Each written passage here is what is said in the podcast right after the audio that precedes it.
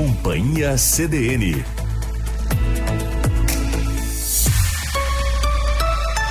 Carla Torres e João Pedro Vandersand.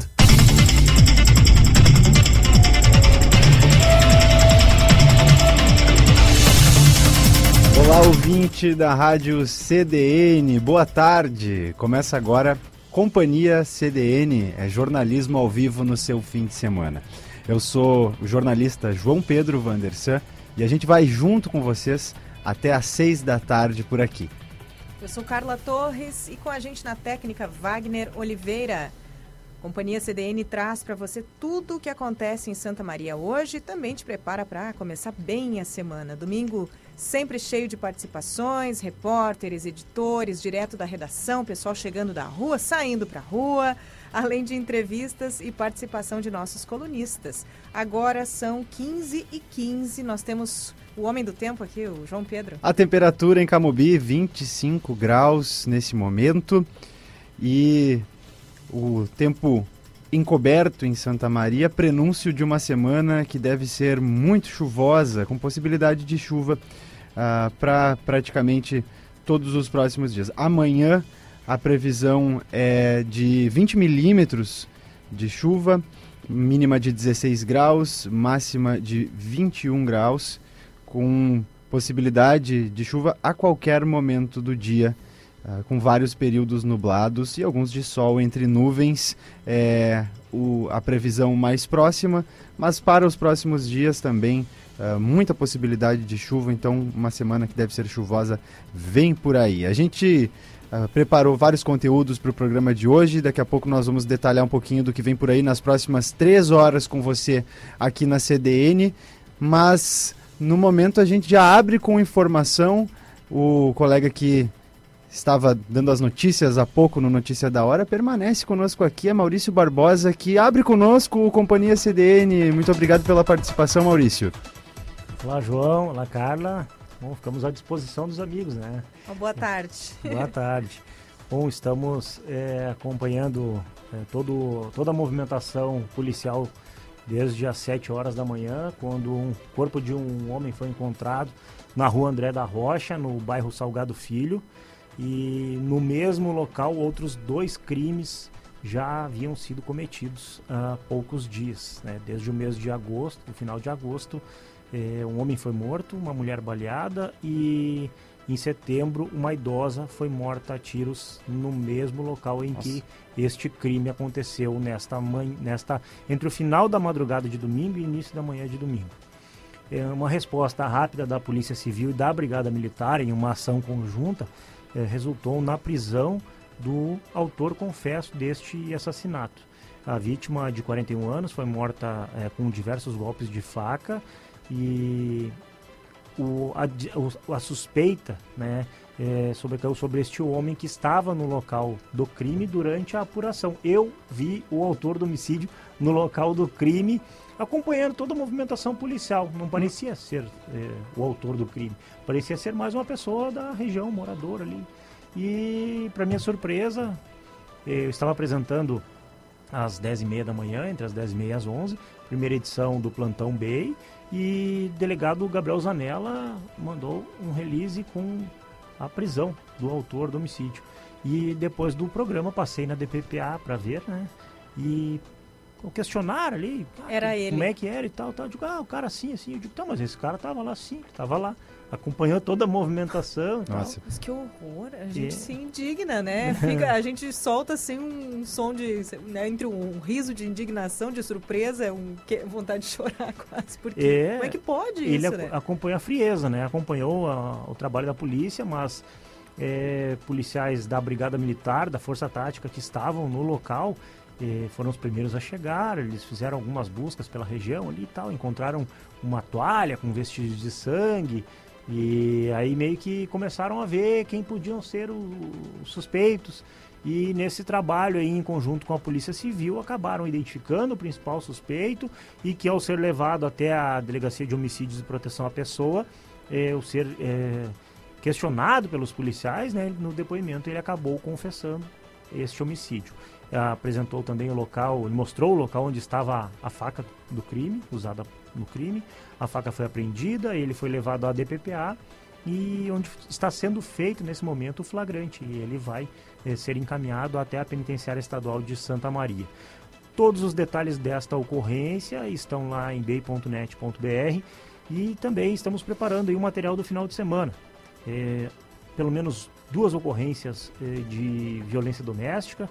Uma delas, o suspeito fugiu após dar uma facada na companheira e o outro foi detido e acabou preso, pois no, quando a companheira, vizinhos chamaram a polícia, a companheira é, falou que temia pela própria vida, pois o, o companheiro dela tinha uma arma de fogo.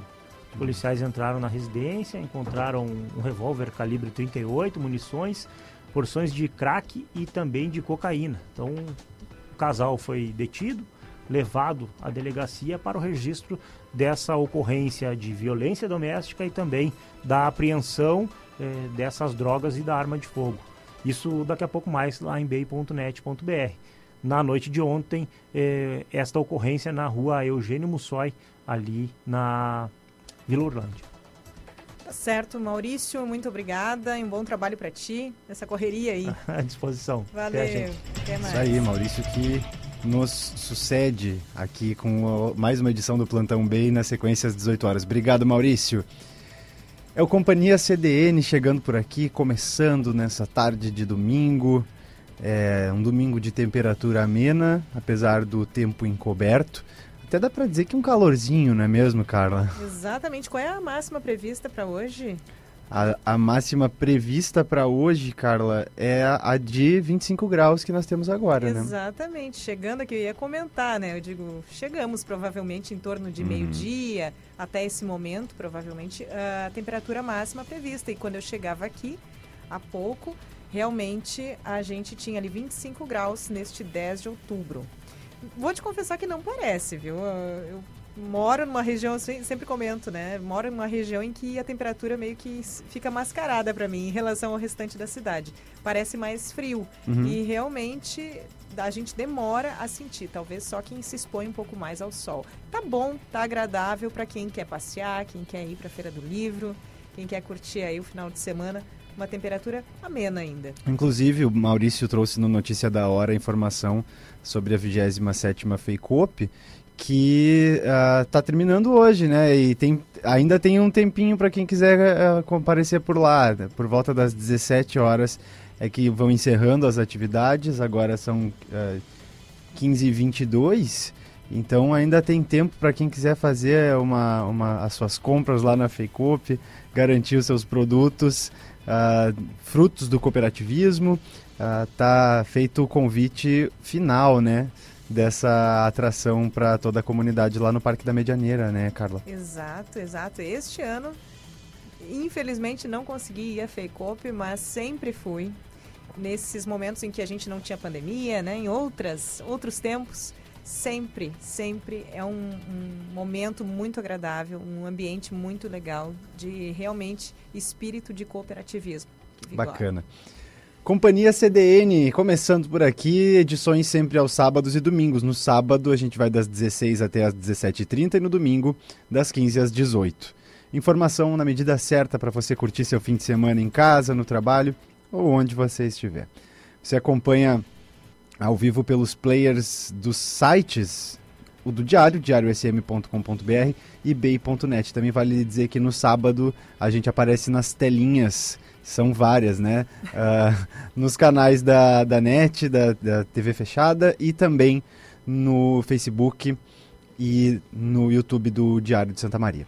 Exato, e você pode participar, você pode sugerir aí seu tema, sua pauta, contar o que está acontecendo na sua rua, no seu bairro, é, falar aí sobre a sua. O que você está pensando do Companhia CDN? Claro. O que você está achando do programa? Dá uma sugestão de pauta para a gente aqui também. Nosso telefone, nosso WhatsApp é 99136-2472. 99136-2472. Você pode mandar também o seu áudio. Mande um áudio curtinho aí de até um minuto daqui a pouco a gente veicula aqui no programa. Por que não, né? Você contribui, sugere pautas, participa. Então, dessa forma, nessa nossa jornada de três horas aqui no domingo, né? Das 15 às 18 horas. E a gente tem alguns momentos Carla, só interrompendo, perdão. Oi. É, você falava o número do WhatsApp aqui e a gente recebe uma mensagem de uma ouvinte. Olha. Eu não vou citar o nome dela porque ela pede por uma informação e não é exatamente uma participação no programa. Ah. Mas ela pergunta: tem feira na Medianeira? Vi uma reportagem ontem. Olha. E era justamente o que a gente estava falando sobre a Fake Op, né? Então, é, um abraço para a nossa leitora aqui que manda mensagem e já vou responder ela dizendo que sim, mas por pouco tempo, né? Tem que aproveitar os instantes finais da Fake Op. Vale a pena e dá tempo sim, dá tempo sim, até às 5 da tarde, até às, às 17 horas. Com esse tempo lá fora, 25 graus, está muito bom para dar essa, essa voltinha na Fake Op. São mais de 200 exp- expositores que se organizam lá no Parque da Medianeira. Então, Sim. até às 17 horas, o público pode conferir todas as produções que tem por lá. Se ela sair agora de casa, eu acho que ainda consegue É, dá visitar tempo, dá todos. tempo, dá tempo sim.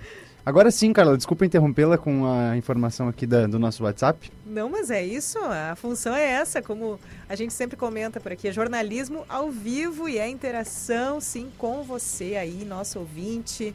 E ao longo dos sábados, como disse o João, você também é nosso es- telespectador, web espectador. Então estamos aí sempre aos sábados e domingos juntos. E como eu dizia aqui, para os domingos a gente tem momentos específicos, quadros que já estão se tornando típicos, tradicionais aqui do nosso Isso. domingo, né, no Companhia. O que, que a gente tem para hoje, João? Vamos começar então nossa Claro, escalada? destaques do diário, o momento em que você acompanha os principais temas da edição de fim de semana no Jornal Diário de Santa Maria e também passa pelos temas do plantão Jornal nessa tarde. E durante todo o programa a gente vai trazendo uh, participações, os, os quadros temáticos, mas também as notícias que são a tônica do Companhia CDN Jornalismo ao Vivo no seu fim de semana. Exato, e no, no domingo, interessante que além dos momentos de destaque da edição de final de semana, de destaques do plantão, a gente tem principalmente a presença dos nossos colegas, que no sábado a gente é, é um programa mais curto e a gente também tem uma redação enxugada, mas no domingo o pessoal está produzindo já a edição de segunda-feira e a gente tem aqui em primeira mão, às vezes antes de ir, claro, para o plantão, os destaques que você vai encontrar em diariosm.com.br e ao longo da programação também da TV Diário e da Rádio CDN. A gente tem aqui no domingo também o Em Alta no Twitter. Você fica por dentro do que acontece em uma das redes que mais movimentam informações no Brasil e no mundo. No Diário em Profundidade, você acompanha mais detalhes de uma das grandes reportagens da semana no Diário de Santa Maria. A Carla fez essa produção pra gente hoje, pode a- antecipar um pouquinho do que a gente vai, vai conhecer em profundidade. Em profundidade, claro, a gente vai dando um gostinho em profundidade, porque a gente traz mais detalhes aqui, mas você é convidado, convidada a visitar diariosm.com.br e essa reportagem da Thaisa Medeiros, neste final de semana, reportagem especial, fala do professor, professora, professor sim, e com muito orgulho. A gente vai ter aqui alguns dados mas, logo mais, a gente entra aqui no Diário em Profundidade e eu trago alguns dados da Thaisa, levantados por ela, e também essa, essa série de depoimentos que ela reuniu aqui, um pouquinho de tudo isso daqui a pouquinho em Diário em Profundidade. Ronda, aquele momento em que a gente tem também os repórteres entrando ao vivo de onde estiverem. A gente vai ter muita participação também de editores e repórteres que voltam da rua, que estão pra- pela redação e que voltam da rua, então, com também outros dados e detalhes sobre pautas daqui. Momento esportivo no Companhia CDN, hoje com a colega Pamela Rubim Mate, que traz informações da Copa ATC de tênis. É logo daqui a pouquinho, ah, no nosso segundo bloco do programa de hoje. Aliás, ela apare... já deu as caras aí conosco, daqui a pouco está no estúdio a Pamela. Tudo bem, Pamela? Olha lá, ela nos dando um alô daqui a pouquinho. Então, o Plantão do BEI é outro dos nossos quadros. A gente, a gente abriu o programa hoje com o Plantão do BEI, porque justamente o Maurício Barbosa tem demanda aí pela rua, tem, tem muito trabalho pela frente. E aqui estamos recebendo nesse momento a Pamela Rubim Mate, se colocando aqui na parceria aqui no estúdio para a gente daqui a pouquinho falar. O Em Boa Companhia é um momento que a gente conversa com um dos profissionais que fazem parte aqui do Diário para falar sobre o seu fazer, o seu ofício, o jornalismo. A gente sabe que cada repórter tem a sua característica e a sua editoria também, o que uh, modifica bastante as rotinas de trabalho. E a gente conta um pouquinho sobre bastidores, sobre as dores e delícias de trabalhar com o jornalismo. Uh, hoje, Denise Olim vai ser o nosso convidado para o Em Boa Companhia. A Pamela que está aqui já foi nossa convidada, já conversou bastante com a gente sobre os desafios da reportagem, né, os bastidores. Freguesa já. Ela que faz muitas reportagens especiais que você acompanha no diário. Então, a gente tem aí o empreender pelas redes também. Sempre um caso de empreendimento em que a ideia ou negócio se estrutura e se relaciona com seus parceiros e clientes pelas vias, pelas redes sociais. Nossa convidada de hoje é Maria Manuela, que comanda a página arroba Mequetref. Olha só. Make Tref. Make, olha, Make Tref. Make Tref. Olha é, ela fala aqui. sobre moda, beleza, maquiagem make... numa perspectiva autossustentável. Olha só. Mas é difícil, é difícil. Eu, eu acho que é Make Tref, Carla. Não tenho certeza como é que ela fez um trocadilho aí com Eu acho que ela mesma vai, vai nos, nos contar como ela chama o nome da página, né? Ai, né? Mas é só. é make de maquiagem. Que momento. Tref. Make Tref.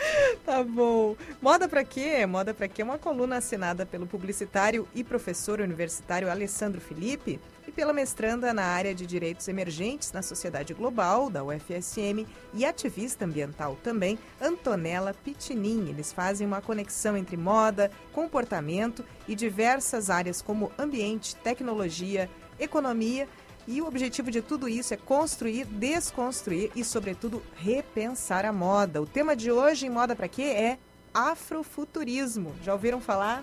Mas então. Para fechar o programa de hoje, a crônica da semana com o jornalista Fabian Lisboa. Esse é o Companhia CDN. 15 horas 31 minutos, temperatura em 25 graus aqui em Camobi. Siga conosco.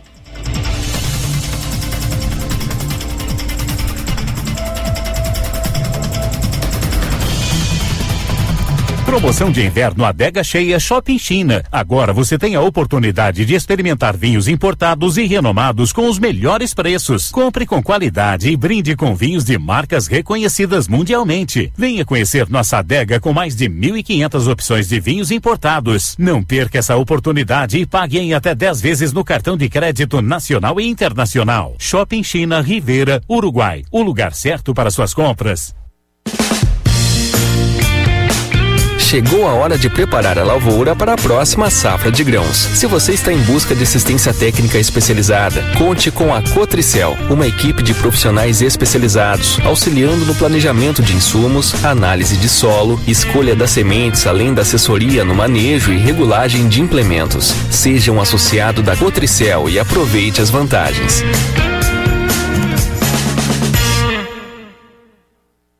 E você? Empreendedor de Santa Maria. A Imemuí Microfinanças tem uma super novidade para você. O Juro Zero voltou. Agora você pode tirar até 5 mil reais, pagar em 10 vezes e sem nada de juros. É só ligar ou mandar um WhatsApp no 99926 7442 ou ainda acessar nosso Facebook e Instagram Imembuí Microfinanças. Há 20 anos, do lado do empreendedor. Todos os dias, aqui na CDN, o programa Agro em Pauta trará os principais fatos de interesse do homem do campo e as novidades do agronegócio. O jornalista Paulo Dutra te espera de segunda a sábado, às 5 da manhã e aos domingos, às 5 e meia. Agro em Pauta, a sua agenda do campo e do agronegócio.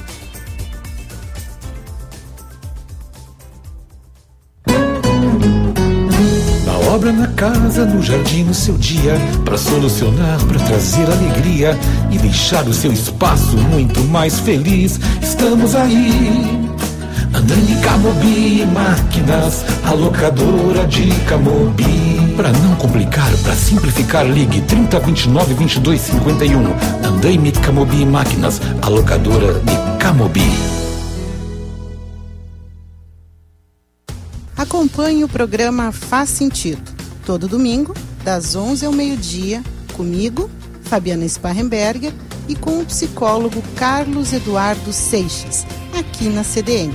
Vamos propor discussões que despertam o interesse de quem busca respostas sobre a vida, ajuda para os desafios do dia a dia, saúde mental e incentivo para construir uma trajetória de bem-estar. Faz sentido. Se é importante para você, é assunto para nós.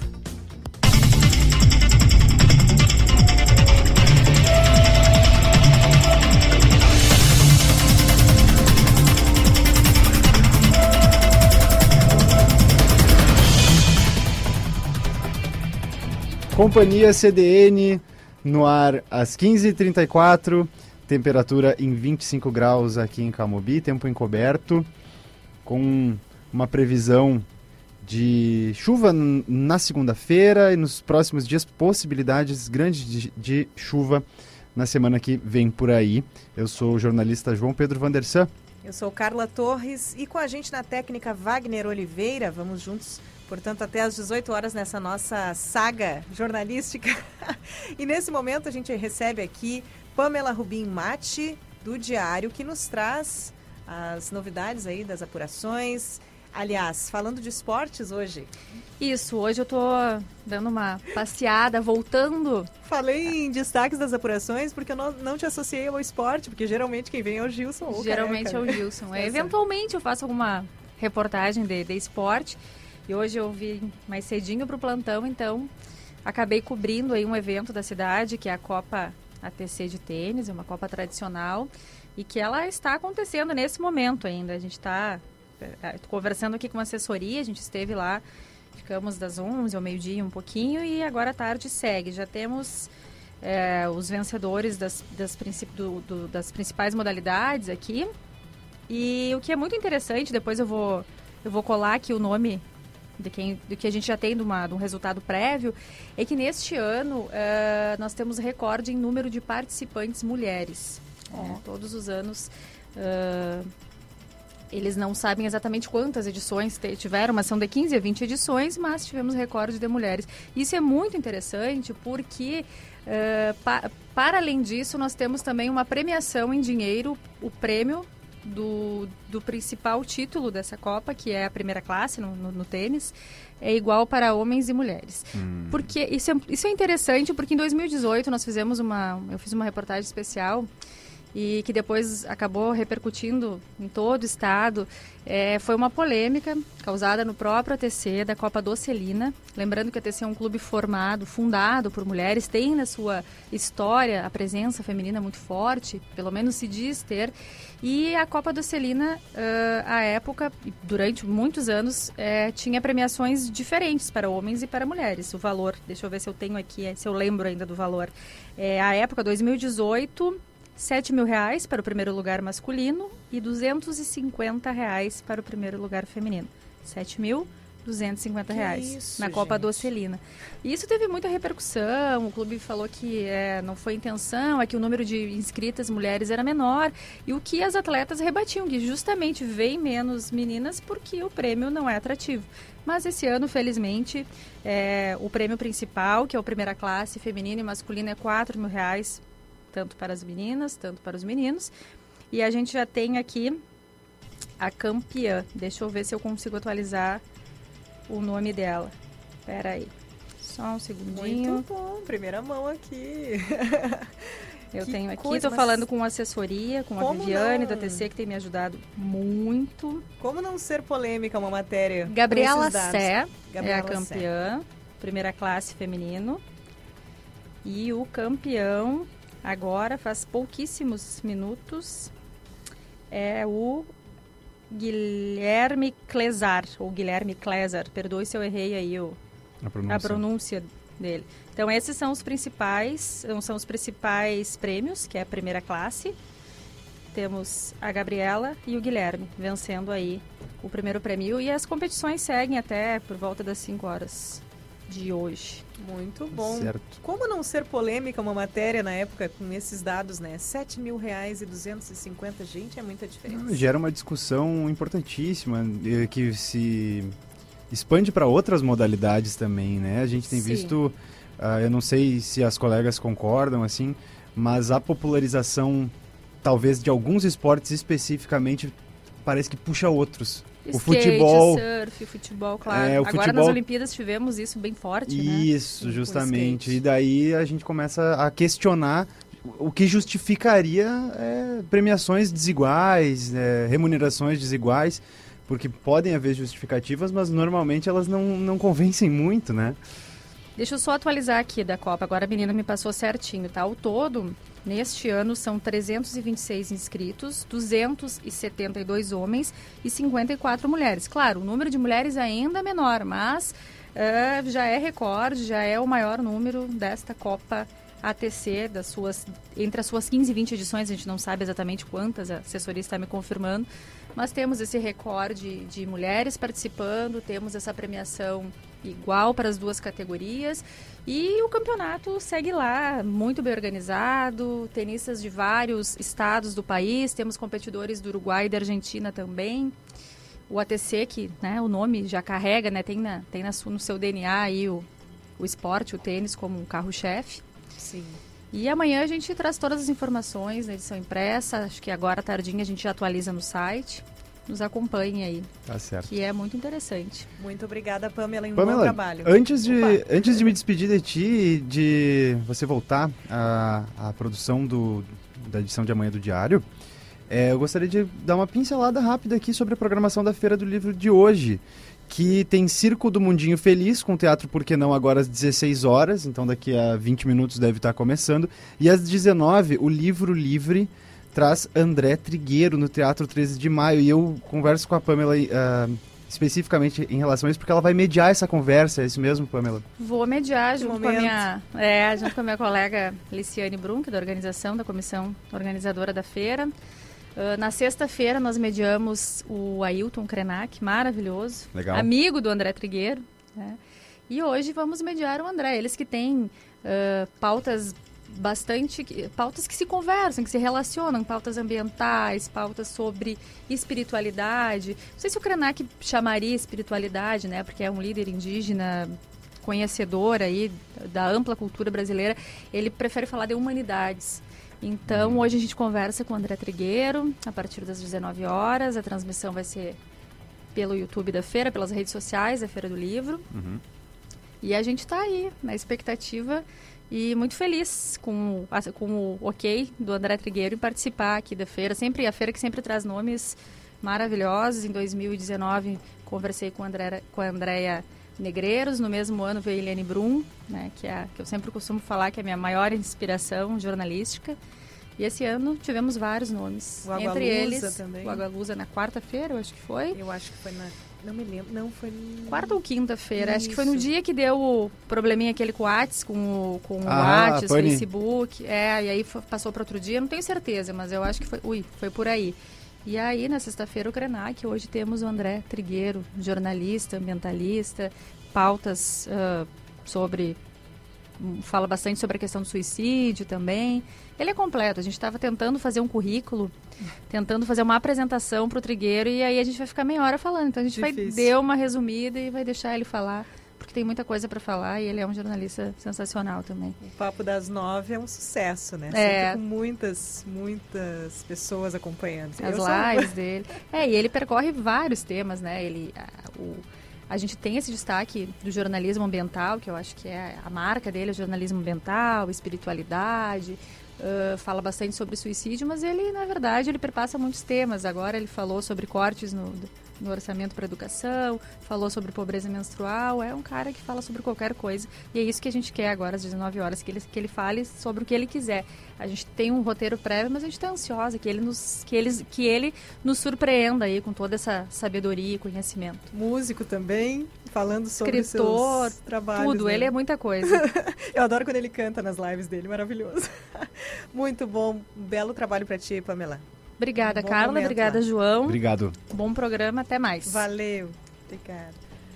Essa colega Pamela Rubin Mate participou conosco aqui do Companhia CDN. Agora são 15 horas 43 minutos. Temos mais informação. Vou aproveitar, Carla, já que a Pamela veio trazer notícia esportiva, para uma nota rápida aqui. Com o retorno de Neymar, o Brasil enfrenta a Colômbia pelas eliminatórias da Copa do Mundo de 2002, que vai ser no Catar. às 18 horas, no estádio metropolitano em Barranquilha. E o grande desafio da equipe comandada pelo Tite é apresentar um futebol melhor do que o visto na vitória de 3 a 1 sobre a Venezuela na última quinta. A presença do Neymar, nosso 10, que vem cumprir suspensão por acúmulo, que vem de cumprir suspensão por acúmulo de cartões amarelos, né? Ele volta, então vai ser importante para a seleção que tenta manter o 100% de aproveitamento na competição. Vem vencendo 9 em 9 partidas. Então, às 18 horas inicia o jogo. A gente vai ter condições de assistir, né, Carla? Porque vamos estar encerrando por aqui. Encerrando o programa, tá certo. Bares e restaurantes têm novas regras em relação aos protocolos de prevenção da Covid-19. Quem dá mais detalhes sobre o assunto é o colega Leonardo Cato.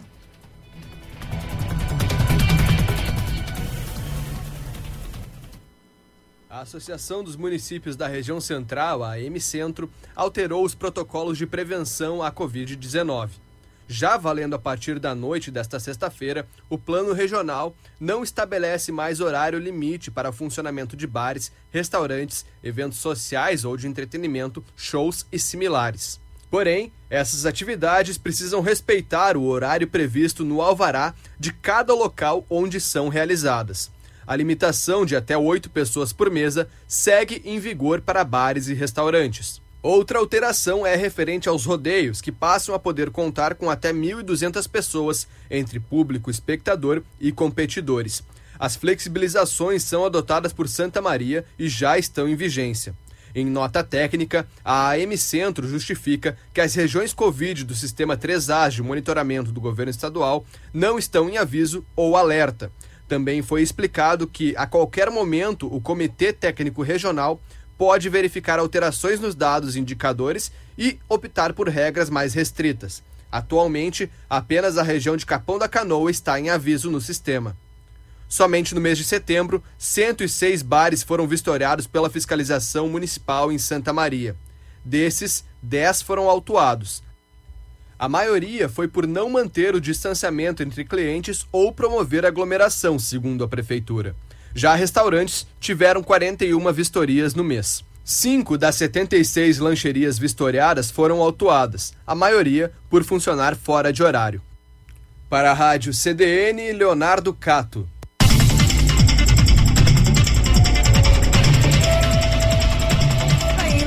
Leonardo Cato com as novas regras para bares e restaurantes em relação aos protocolos de prevenção da Covid-19. Na sequência, teremos mais informações sobre os métodos de comprovação de vacinação que são requisitados aos frequentadores desses estabelecimentos. Temperatura em 25 graus aqui em Camobi.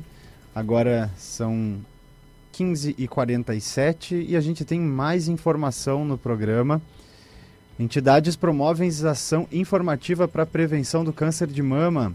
Quem traz mais detalhes sobre o assunto é a repórter Jaiana Garcia.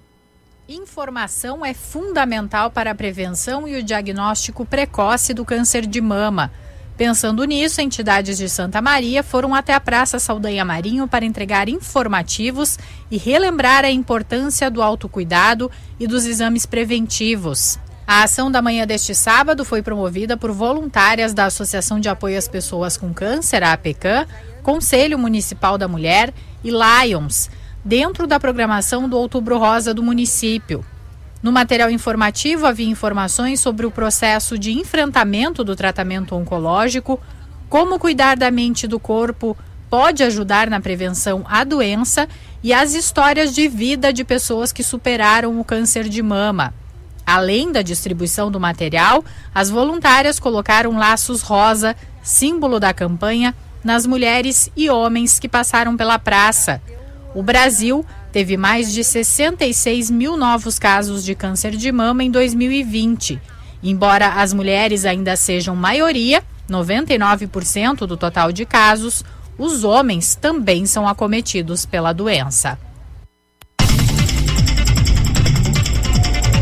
Essa foi a repórter Jaiana Garcia com informações sobre ação informativa relacionada à prevenção do câncer de mama. Eu sou João Pedro Vandersan, comigo na bancada do Companhia CDN a Carla Torres. Todos os finais de semana a gente acompanha vocês aqui nas tardes da CDN. Agora 15h49, temperatura seguindo em 25 graus nessa tarde de tempo encoberto aqui em Camobi, na sede do Diário de Santa Maria, onde também ficam instalados os estúdios da TV Diário e da CDN, a rádio que leva a informação para você em primeira mão. O Companhia CDN é jornalismo ao vivo no seu fim de semana. E um assunto que a gente gosta muito, que a gente procura fazer uma cobertura, é, vou dizer diária, né, nos dias que a gente tem programa, é, nos sábados e domingos é o Twitter. O que está sendo comentado no Twitter? Hoje começa com notícia boa, principalmente para mim que sou colorado. Então, esse é o quadro em alta no Twitter.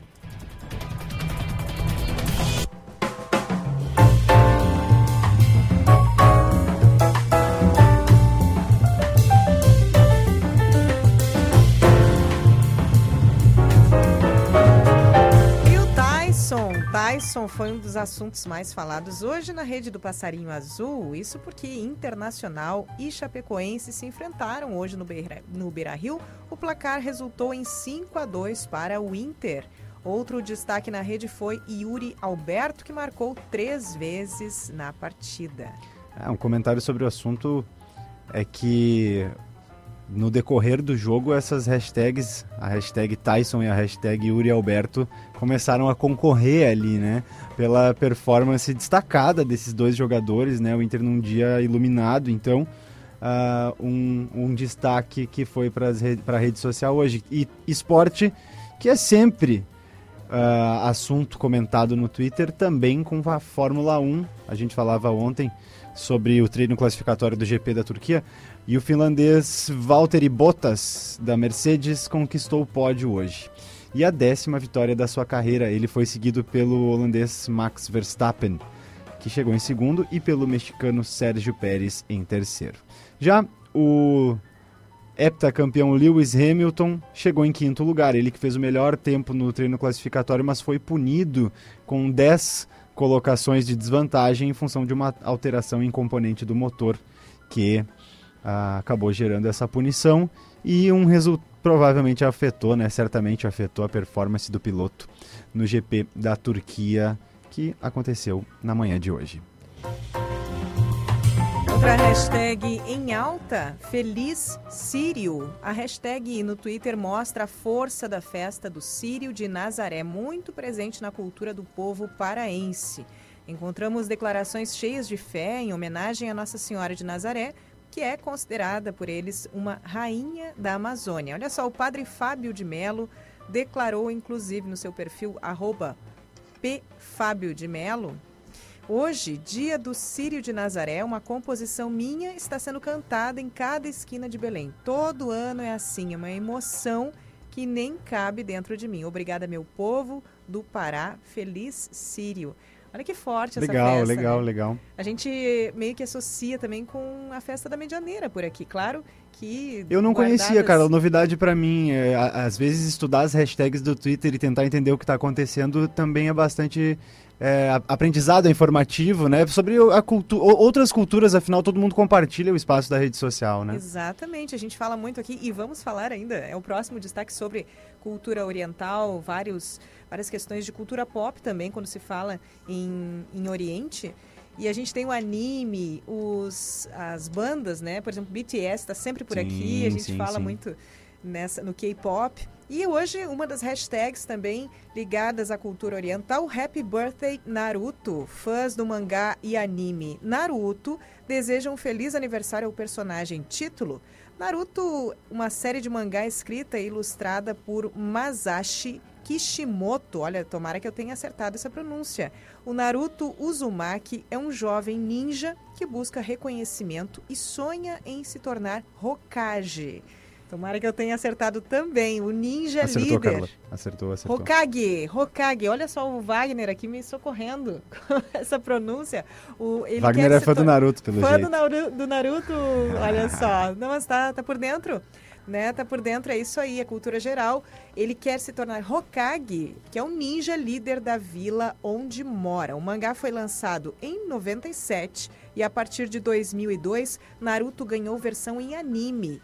É um tipo de desenho animado, tá? Para quem não sabe, a essa altura da vida, né, ainda temos quem não saiba Os o que é desenhos japoneses, né? Os, Os animes. desenhos animados japoneses. A saga de Naruto em anime foi até 2017, quando iniciou o ciclo do filho de Naruto, que se chama Boruto. E aí eu vou perguntar pro Wagner, tu acompanha o Boruto também? Não, o Wagner disse que não acompanha. Ah, eu, eu cheguei a assistir, cara. Eu cheguei a assistir a primeira temporada do Naruto. É, é, eu acompanhava desenhos japoneses também quando era gurizinho. O Cavaleiro do Zodíaco, Dragon Ball. Wagner fez um sinal positivo pra mim que ele, ele dessa época ele também acompanhou. E o Naruto vem nessa, nessa toada, né? Ele como se fosse sucessor, é, não, não exatamente pelos estúdios que produzem, mas sucessor no sentido da popularidade aqui no Ocidente, né? Porque tem muitos desenhos que acabam não, não, não, não pegando aqui, né? E o Naruto é um desses que pegou, tanto que tem uma a infinidade de episódios, eh, são muitos, e agora tem o Boruto também, então uma marca dessas séries também é a longevidade, assim, né? Eles- elas têm ah, muito, muitos, muitos episódios mesmo. E Naruto é um desses que en- entra um pouco para nossa cultura também, né? A gente vê, ah, tu vai numa escola, ah, num dia de fantasias das crianças, sempre tem alguém com a bandana do Naruto, com as roupas do Naruto. Eu posso falar, no caso pessoal, tem um sobrinho que ah, ficou incomodando muito na família porque queria uma roupa do Naruto até que ele conseguiu ganhar a roupa dele do Naruto. Então, acaba que se incorpora na nossa cultura ocidental e acaba aparecendo nas hashtags do Twitter. Por isso que o Oriente tem sido ah, sempre um comentário nosso aqui. Nosso próximo objetivo, então, é entrevistar o BTS. Por que não, né, Carla? Vamos Olha, tentar. Pode ser. Pra mim, o que pegou mesmo ultimamente foi Demon Slayer. Gostei muito. Olha só. Sugiro. Aí é muito interessante. Uma série também. Esse foi o Em Alta no Twitter. A gente fecha por aqui as principais hashtags que foram assunto até o momento nesse domingo. A temperatura é 25 graus aqui em Camobi. Agora 15h56. Temos alguns minutinhos nesse bloco ainda. Eu sou João Pedro Vandersan. Eu sou Carla Torres e vamos juntos aí nessa jornada de três horas nos domingos por aqui com puro jornalismo ao vivo para você. A gente tem, tem decisão da, da Anvisa aqui? Isso, informação em relação à extensão do prazo de validade da vacina da Janssen, da Johnson, da, da Johnson Johnson. A Anvisa aprovou, então, a extensão desse prazo, que passa de quatro meses e meio para seis meses, sob condições de armazenamento de 2 graus a 8 graus. A empresa Janssen Silag Farmacêutica solicitou no último dia 15 de setembro a alteração do prazo de validade para autorização temporária de uso emergencial em caráter, caráter experimental do imunizante. Segundo a Anvisa, a aprovação foi baseada em uma criteriosa avaliação dos dados de qualidade dos estudos que demonstrou que a vacina se manteve estável pelo período de seis meses. No Brasil, a vacina da Janssen está autorizada para uso emergencial desde 31 de março deste ano. A vacina é a única aprovada pela Anvisa em dose única e, quando armazenada entre temperaturas de menos 25 graus e menos 15 graus, possui prazo de validade de 24 meses a partir da data de fabricação. Então, um- uma é, decisão em caráter emergencial que também é, expande as possibilidades de vacinação. Com certeza. E falando em vacinação, vamos atualizar aqui um pouquinho o calendário para essa Claro. semana. Olha só.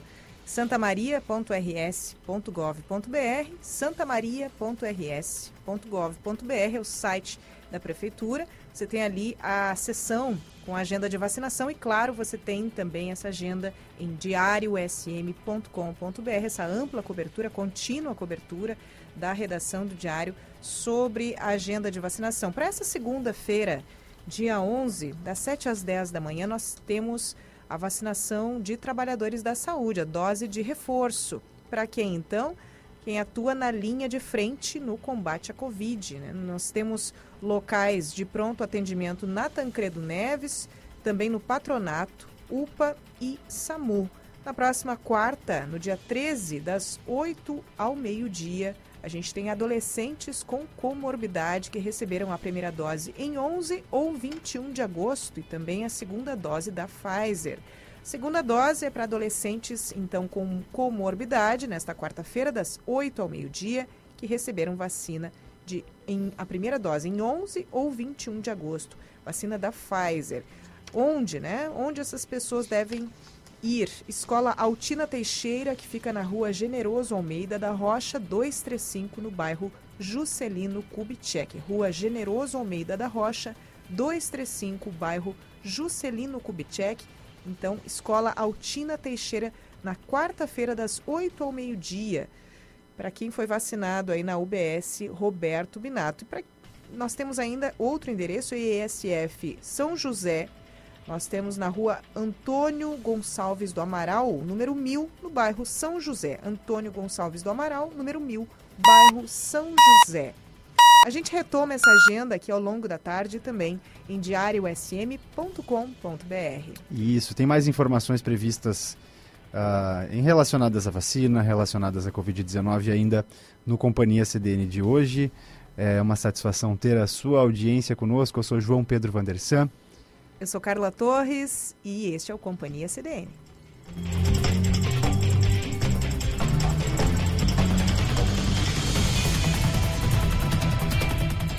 O aumento de gastos com energia elétrica está ficando cada vez mais caro. Por isso, a SolarTech Energia Solar tem a solução que faltava. Faça já um orçamento gratuito. Ligue ou chame no WhatsApp 55 99141 8527 Atendemos todo o Rio Grande do Sul. Atendemos o comércio, residência, indústria até o produtor rural. SolarTech Energia Solar.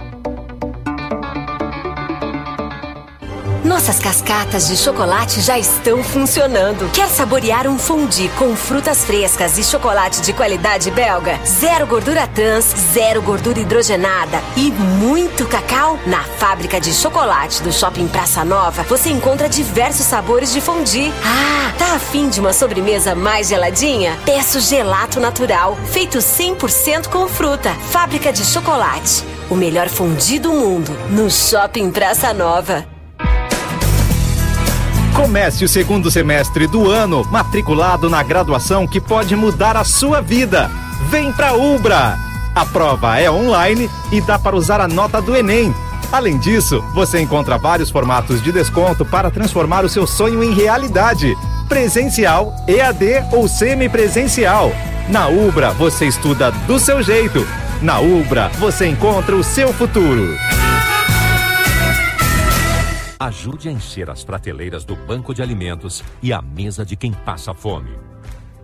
Prefeitura de Santa Maria apresenta Santa Maria Sem Fome. Serão 150 dias de campanha e você pode ajudar doando alimentos não perecíveis em qualquer um dos 29 pontos distribuídos na cidade. Ou doe qualquer valor sem precisar sair de casa diretamente para as contas do Banco de Alimentos de Santa Maria. Saiba mais no site diariosn.com.br. Uma iniciativa diário. Empresas parceiras. Rede Super, Sulclean, Construtora Jobim, Loja Zeni, Fundação Fundação Eni e Panfácil. Com a chegada da primavera, a Cislimp está cada vez mais presente na sua vida. Para gerenciar o acúmulo de folhas e de resíduos, a Cislimp está com preços especiais que vão desde lixeiras para pequenos ambientes até os melhores contentores de resíduos do mercado, compatíveis com a coleta urbana da nossa cidade. Conheça as marcas e opções que a Cislimpa tem para seu condomínio, empresa ou supermercado. Siga a Cislimpa nas redes sociais ou acesse cislimpa.com.br. Cislimpa, sistemas de limpeza. Bom dia, cidade! Eu, Alexandre de Grande, e a minha colega Viviana Fronza vamos te acompanhar nas manhãs de segunda a sábado. A partir das 7 horas, vamos trazer notícias do trânsito, ocorrências da segurança pública, previsão do tempo e comentaristas convidados para repercutir as principais notícias do dia. Bom dia, cidade! Informação para começar bem o dia.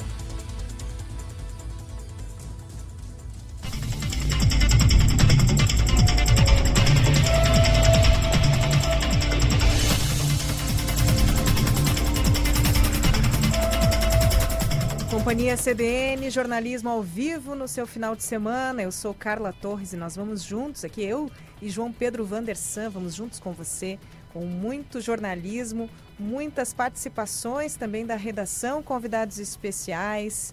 E é isto, conosco na técnica Wagner Oliveira. Vamos também contar com você, né, pelo WhatsApp.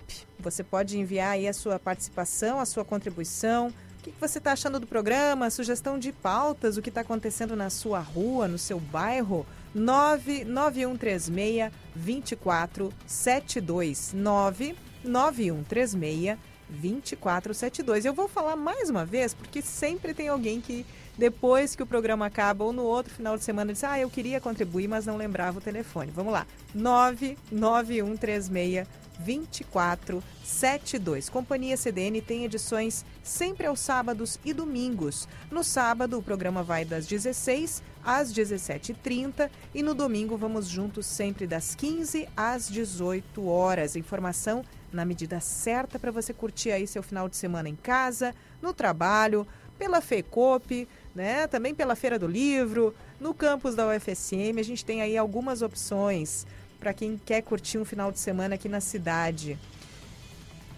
Entre em contato com a gente, participe e na edição deste final de semana, agora vamos entrar aqui com o Diário em Profundidade.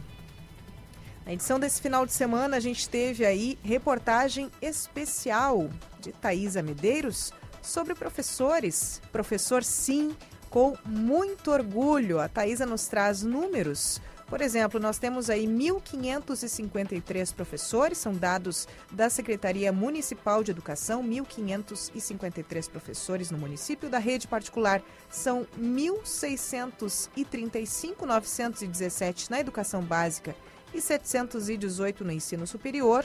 Esses são dados do Cinep.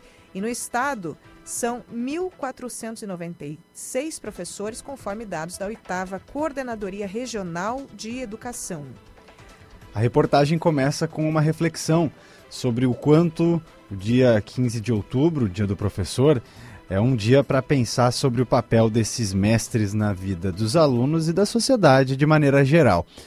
Um dos primeiros pontos para pensar Nesse papel é o fato de que, entre ensino fundamental e médio, o brasileiro pa passa cerca de 10 anos junto aos professores. Exato, sem contar, claro, né, uh, o, o que vem depois, que muita gente prossegue. Então, média de 10 anos é um tempo considerável. A gente tem aqui, na reportagem já da Thaisa Medeiros, a reflexão ainda sobre, mesmo assim, enxergar a educação da classe no âmbito de políticas, enxergar, perdão, a contribuição da classe no âmbito de políticas de valorização e de formação continuada ainda está distante. É o que defende Roberta Rossarola For, Forjarini, que é professora do Departamento de Fundamentos da Educação da Universidade Federal de Santa Maria.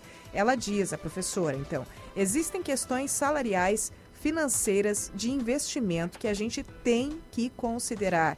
Ela pensa que o reconhecimento maior seria em termos de um investimento nas escolas, uma possibilidade deste professor fazer uma formação continuada, o que muitas vezes não acontece, porque não há incentivo. O reflexo da desvalorização se reflete, se coloca aí na visão que a própria sociedade tem desses professores. Muitas professoras, ainda seguindo na fala de Roberta, que muitas professoras pensam que ser professor está mais ligado a ter um dom, uma vontade, mas não. A gente tem um conhecimento extremamente específico para o qual a gente se dedica muito para poder chegar numa sala de aula e trabalhar. É um investimento que a gente faz na vida. Eu, por exemplo, estudo todos os dias e isso tem que ser valorizado. É a fala aí de Roberta Rossarola Forjarini, professora do Departamento de Fundamentos da Educação da Universidade Federal de Santa Maria. Ela que é uma das entrevistadas, uma das pessoas entrevistadas na reportagem especial deste final de semana de Thaisa Medeiros. Professor sim e com muito orgulho. Ah, bacana, um, um assunto sem dúvida importantíssimo que deveria ser consenso na sociedade, né? A questão da valorização do professor. É algo como você bem colocou uh, quando trazia informações da matéria, Carla, muito distante da nossa realidade atual, né? O professor é uma, uma tá longe de ser va valorizado. Mas eu acho que não é muito difícil você conversar com as pessoas, assim, pessoas das mais variadas posições políticas e eu acho que a gente a maioria das pessoas vai dizer não, eu acho que o professor tem que ser valorizado, né? Ou, às vezes numa visão até um pouco conservadora vai dizer não há, há, anos atrás antigamente o professor era autoridade o professor tinha mais voz e isso é uma, uma coisa era uma coisa boa né então é, que pena que a gente não consegue avançar tão facilmente enquanto sociedade, enquanto política, uh, no sentido de ter mais valorização para essa classe profissional que é básica uh, é, para todo mundo, né? Inclusive, com certeza, João. Inclusive, nós temos aqui pela rádio, pela TV Diário, o programa Jogo de Cintura, em que no dia 15 nós temos hum. prevista uma edição sobre o professor, em homenagem e refletindo sobre o papel do professor. Nós temos ali Daniela Minello, Daniele Bressan, na, nós temos a colega também Deborah Evangelista, que são professoras atualmente, eu que fui professora por muito tempo, e que trazemos, portanto, essa reflexão. A Daniele, é, Daniela, Daniele Bressan, ela comenta assim, eu acho absurdo, claro, o pessoal vai poder conferir, o programa vai ao ar da 1h30 às 2 da tarde, jogo de cintura no dia 15, sobre o professor, e ela comenta, com outras palavras, mas algo assim como ser indignante o fato de um professor de nível básico, um professor que lida com crianças na formação básica, ganhar tão menos do que um professor em, nível médio, por exemplo. Uhum. Né, e universitário. Uhum. Nós estamos falando de base de sociedade quando a gente fala claro. de educação infantil. Então, essa e outras reflexões você encontra também no Jogo de Cintura no dia 15, da 1h30 às 2 da tarde. Programa sobre professores. Legal. Parabéns, Carla, pelo trabalho com o Jogo de Cintura. Aliás, é, imagino que deva ser muito instigante estar tá envolvida nesses papos aí com essa mulherada que é afiada pra caramba. Muito, e a gente tá sempre recebendo sugestões, inclusive eu tô com o nosso nossa lista de temas que já foram ao ar aqui e nossa, são são temáticas, inclusive comentários de homens que nos chegam e dizem: "Nossa, eu gosto do programa porque vocês falam lá sobre temas que as pessoas não querem debater. Hum, sobre temáticas que todo mundo é, gostaria ou que incomodam a muita gente e que as pessoas não se, não se colocam em discussão. E a gente traz, por exemplo, empatia e não arrogância. Né? Nós trouxemos aqui Garotas querem ser felizes e isto inclui total controle sobre seus corpos e bons salários. Foi um, um, dos temas que a gente trouxe aí. Burnout, como sobreviver a uma época em que o trabalho não tem fim. E um dos mais polêmicos ultimamente foi mulher para casar. Que mulher é essa? Afinal de contas. A gente tem aí, inclusive, eu vou retomar esse tema na, na próxima segunda-feira. A gente fala sobre mulheres e HIV, João o que é, como é viver e conviver com o vírus. E a gente vai falar, inclusive, no programa, nesta segunda-feira, sobre a rede de apoio muito, muito competente profissional, rede de apoio que oferece toda a condição para que essas pessoas tenham qualidade de vida em Santa Maria, pessoas que vivem com HIV.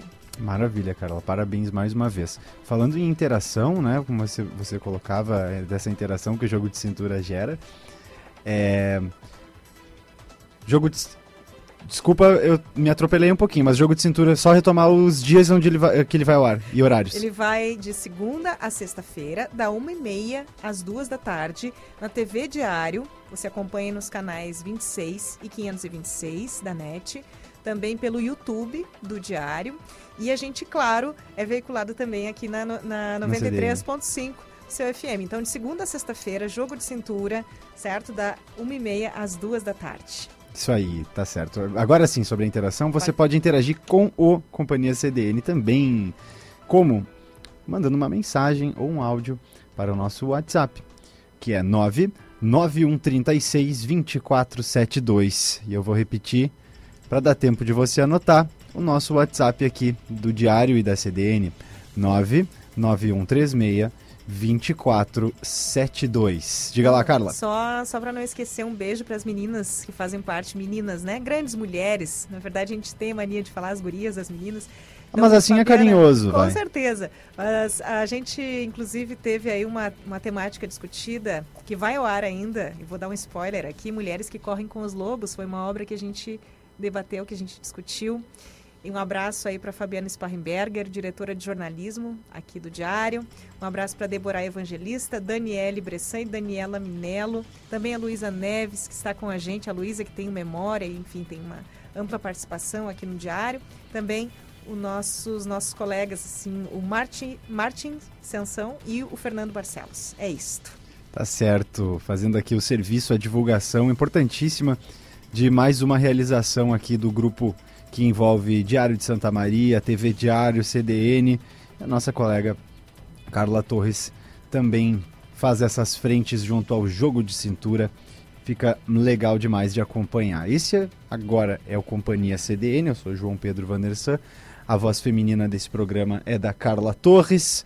São 16 horas e 14 minutos. A temperatura aqui em Camobi não oscilou desde, a gente, desde que a gente começou o programa. Segue em 25 graus. Algumas informações aqui. Nós falávamos de mulheres e é assunto que interessa, é, na verdade, é, interessa a todo mundo, claro, mas direcionado à saúde da mulher. É o Outubro Rosa. Na última semana, a Companhia CDN re recebeu aqui a jornalista Juliana Mota, a gerente de marketing Ra Raquel Trevisan e a dentista Joana Ramos. Elas trouxeram seus relatos para a conscientização sobre diagnóstico e cuidados em relação ao câncer de mama. E deixaram um convite para você, mulher, compartilhar sua história nas redes sociais, no Instagram e no Facebook. E tá valendo ainda, né, Carla? Então é basta compartilhar sua história com a hashtag Precisamos Falar sobre Câncer de Mama e se somar nessa frente de conscientização e de informação. Exato. Então, seja pelo Instagram ou Facebook, né?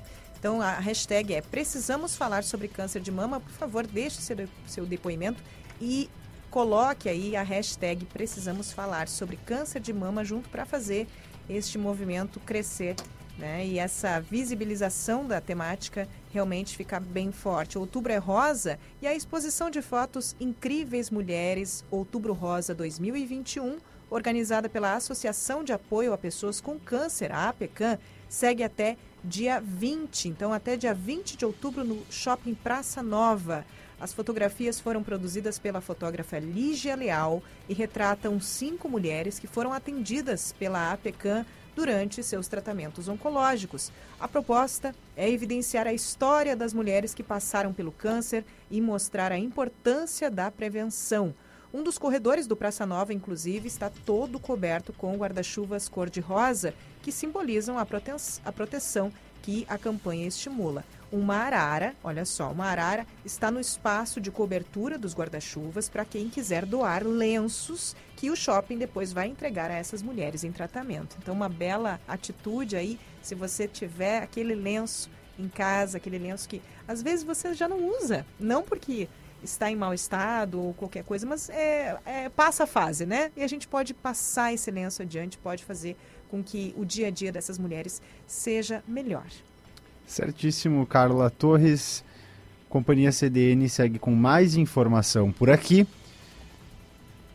Nosso colega Denis Olim, que virá ao estúdio hoje no quadro Em Boa Companhia, vai falar um pouco sobre a sua trajetória no jornalismo, sobre as suas coberturas aqui no Diário de Santa Maria já há bastante tempo, né? Ele que é um dos integrantes dessa redação que tem mais tempo de casa, então ele conhece, conhece os meandros da tanto aqui dos colegas, né? Conhece todo mundo, mas sabe muito, muito sobre a, as dinâmicas aqui de Santa Maria. É um cara muito informado e vai conversar conosco. E essa semana o Denis saiu em busca de detalhes sobre o funcionamento dos controladores que multam motoristas que avançam no sinal vermelho. E você confere mais detalhes sobre esse assunto com o próprio Denis agora.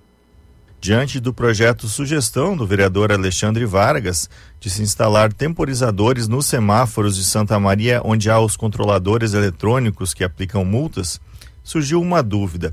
Afinal, quando realmente os controladores multam se o carro passa no sinal vermelho? Eu fui consultar o secretário Orion Ponce e ele me deu a seguinte explicação de que realmente só é multado quem vê o sinal vermelho e mesmo assim passa deliberadamente, ou seja, porque decidiu passar e furar o sinal. Ele explica que há uma tolerância de 3 a 5 segundos. Como que funciona? Se o veículo já passou no sinal amarelo e está embaixo da sinaleira e só então passa para o sinal vermelho, não é multado. Em outro caso, por exemplo, se o motorista está chegando na sinaleira, ainda não passou na faixa de segurança e o sinal passou do amarelo para o vermelho, ainda não é multado também, porque aí sim há uma tolerância de 3 a 5 segundos para que ele possa concluir a travessia. Ou seja, só é multado aquele motorista que já viu o sinal vermelho, teria tempo de frear e resolveu passar mesmo assim. Esses foram 958 casos no mês de agosto. E vale lembrar que essa é só uma margem de tolerância que foi determinada para os equipamentos multarem só quando tiverem certeza absoluta de que foi algo intencional. Porém, é preciso ressaltar que a legislação é clara e que quando o sinal fica vermelho, o motorista não deve passar. Essa margem é basicamente para efeito de fiscalização de trânsito, assim como a tolerância de velocidade. Num local que a velocidade máxima é de 50 por hora, começa a multar quem cruzou no local a partir de 58 km por hora. E quanto aos temporizadores que o vereador está propondo a instalação, eles já funcionaram anos atrás em Santa Maria e são uma ótima ferramenta para deixar mais claro para os motoristas o tempo que tem para a travessia e também para os pedestres. Acho que garante segurança e tranquilidade para todo mundo poder circular pela cidade. Para a Rádio CDN, Denis Olim. Esse foi o nosso colega Denis Olim, com informações sobre os controladores instalados junto aos semáforos e os critérios para aplicação de multa aos motoristas que avançam no sinal vermelho. Esse é o Companhia CDN, agora 16 e 20 a temperatura em 25 graus aqui em Camobi. Eu sou João Pedro Vandersan. Eu sou Carla Torres, nós vamos juntos até às 18 horas. Segue aí na nossa companhia.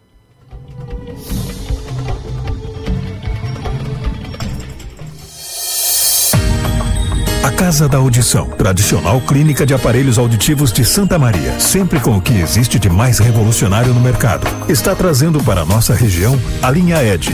Aparelhos auditivos internos recarregáveis, com sensor de queda e tradução para 27 línguas. Marque uma avaliação e venha conhecer nossos aparelhos. 3026 2998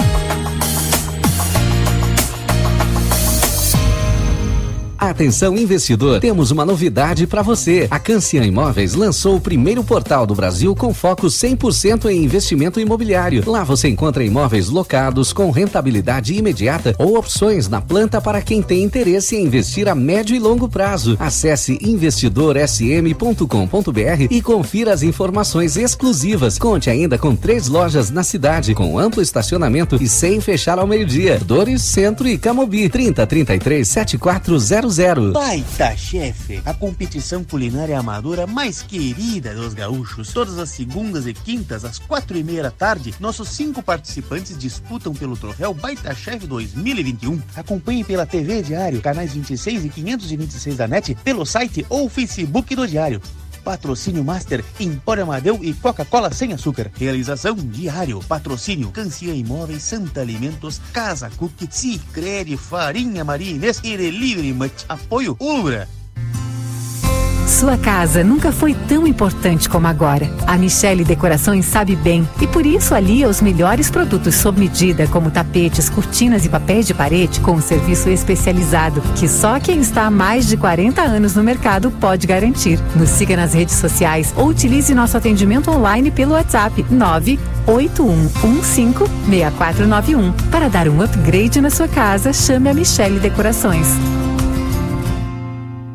Práticas sustentáveis. Ações para um mundo melhor. Saiba como ter um jardim e hortas sustentáveis. A proposta é cultivar plantas usando espécies nativas e recursos que não afetem o meio ambiente. Diferente dos jardins comuns, que normalmente são 100% estéticos, um jardim sustentável cria uma conexão com a natureza com o intuito de conservá-la. As plantas também ajudam a controlar o microclima local, tornando a temperatura em casa mais agradável. E isso reduz a necessidade de refrigeração artificial no calor, gasta menos energia e ainda colabora para melhorar a qualidade do ar através da fotossíntese. E por que não usar as garrafas PET como vasinhos? As pequenas hortas cabem em qualquer espaço e podem ser feitas até na vertical. Aproveite o cantinho da área de serviço onde há luz solar durante o dia ou uma parede na varanda. Uma iniciativa Diário, Prefeitura de Santa Maria, Corsã, Evoluir nos define e Governo do Estado do Rio Grande do Sul. Novas façanhas.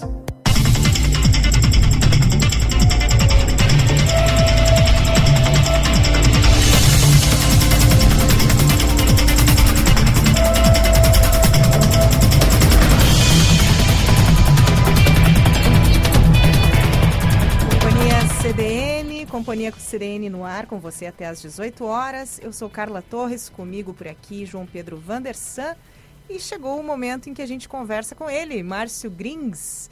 Márcio Grings, que é que tem aí a sua editora Memorabilia Store. E publicar livros já é um desafio, publicar livros com selo independente no interior do Rio Grande do Sul talvez seja um desafio ainda maior.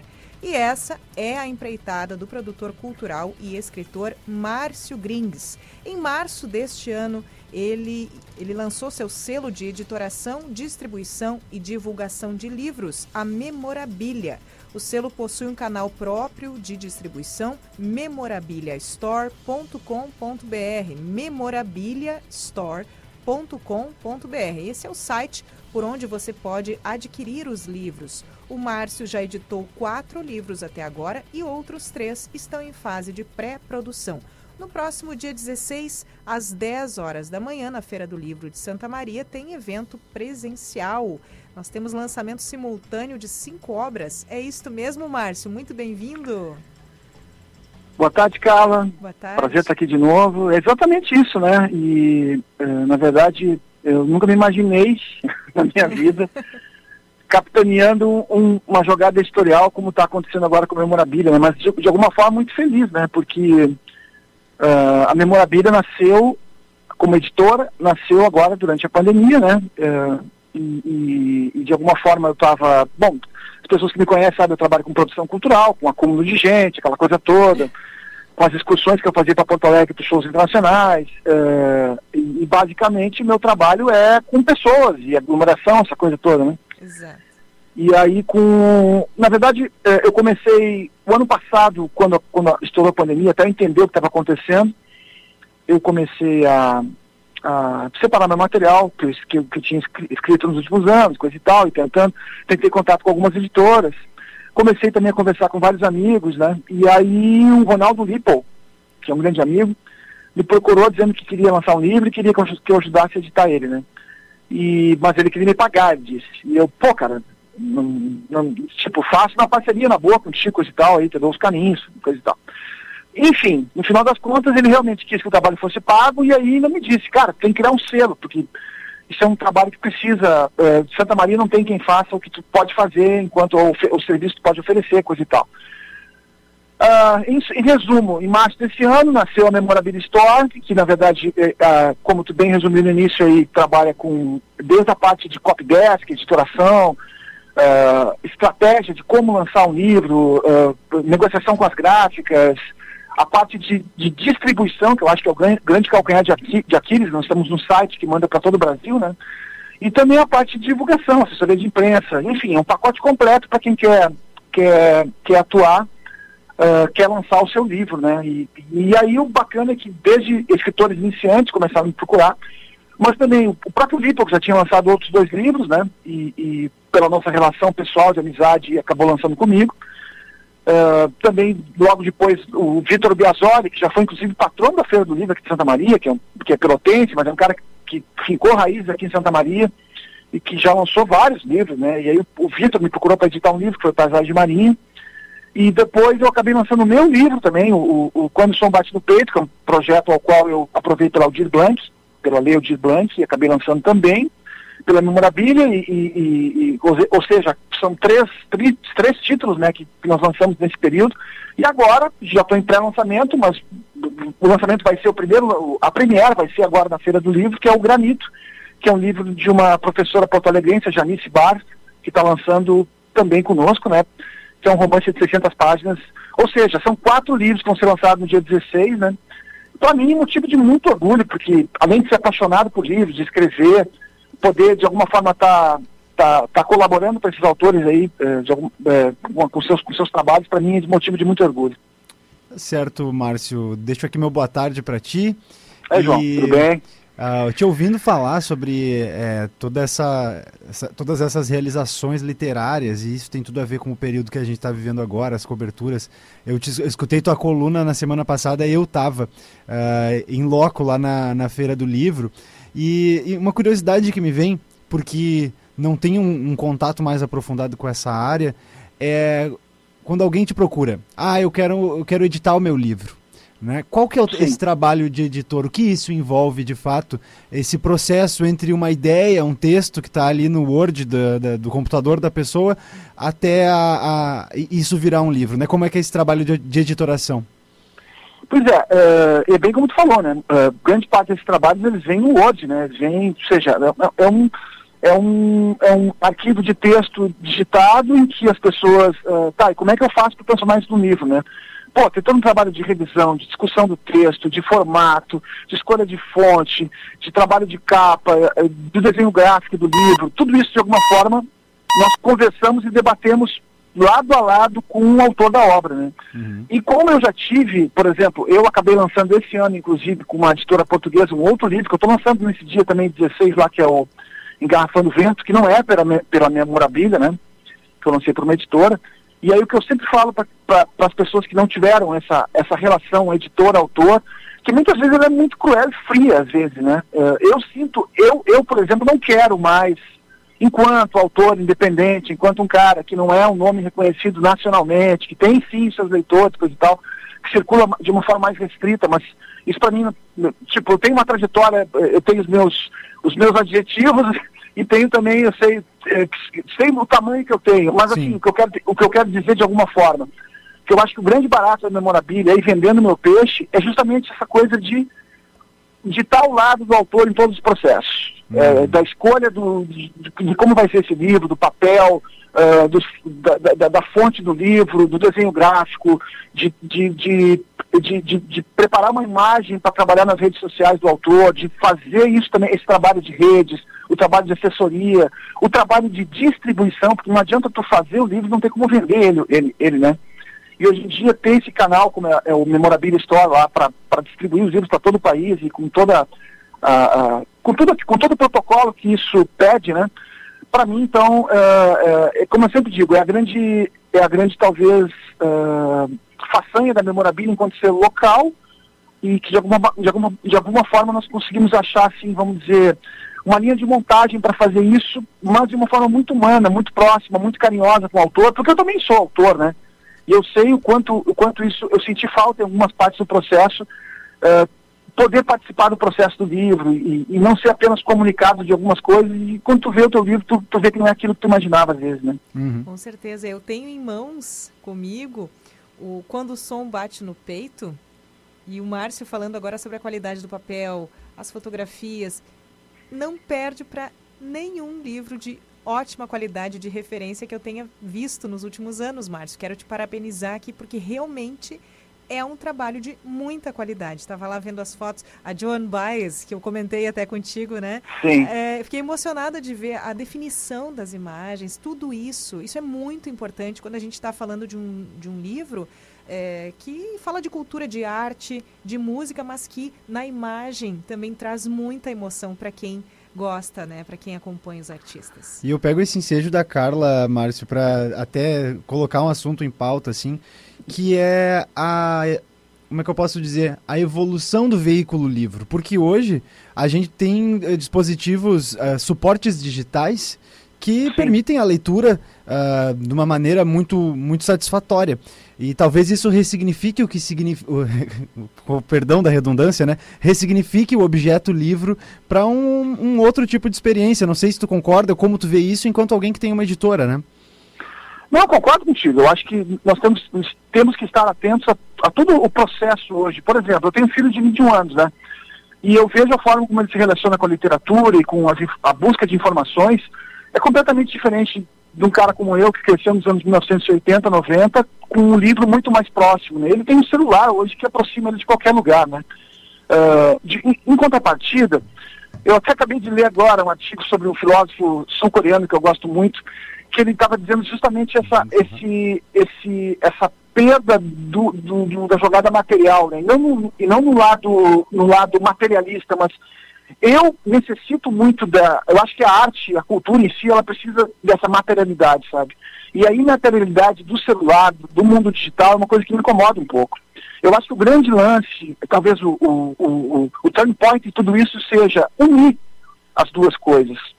Por exemplo, o livro que a Carla falou aí agora, uh, que foi Quando o Som Bate no Peito, que eu lancei em junho e estou lançando agora, fisicamente pela primeira vez na feira, no próximo sábado, é um livro em que eu brinco com isso. Eu tenho códigos uh, QR, por exemplo, que te mandam para playlists, para outras imagens do livro. Então, tipo, eu acho que esse é o grande barato. É tu abrir janelas, uh, tu tem um livro na mão que te leva também para o digital e o digital te traz de volta para o livro, ah, né? Legal.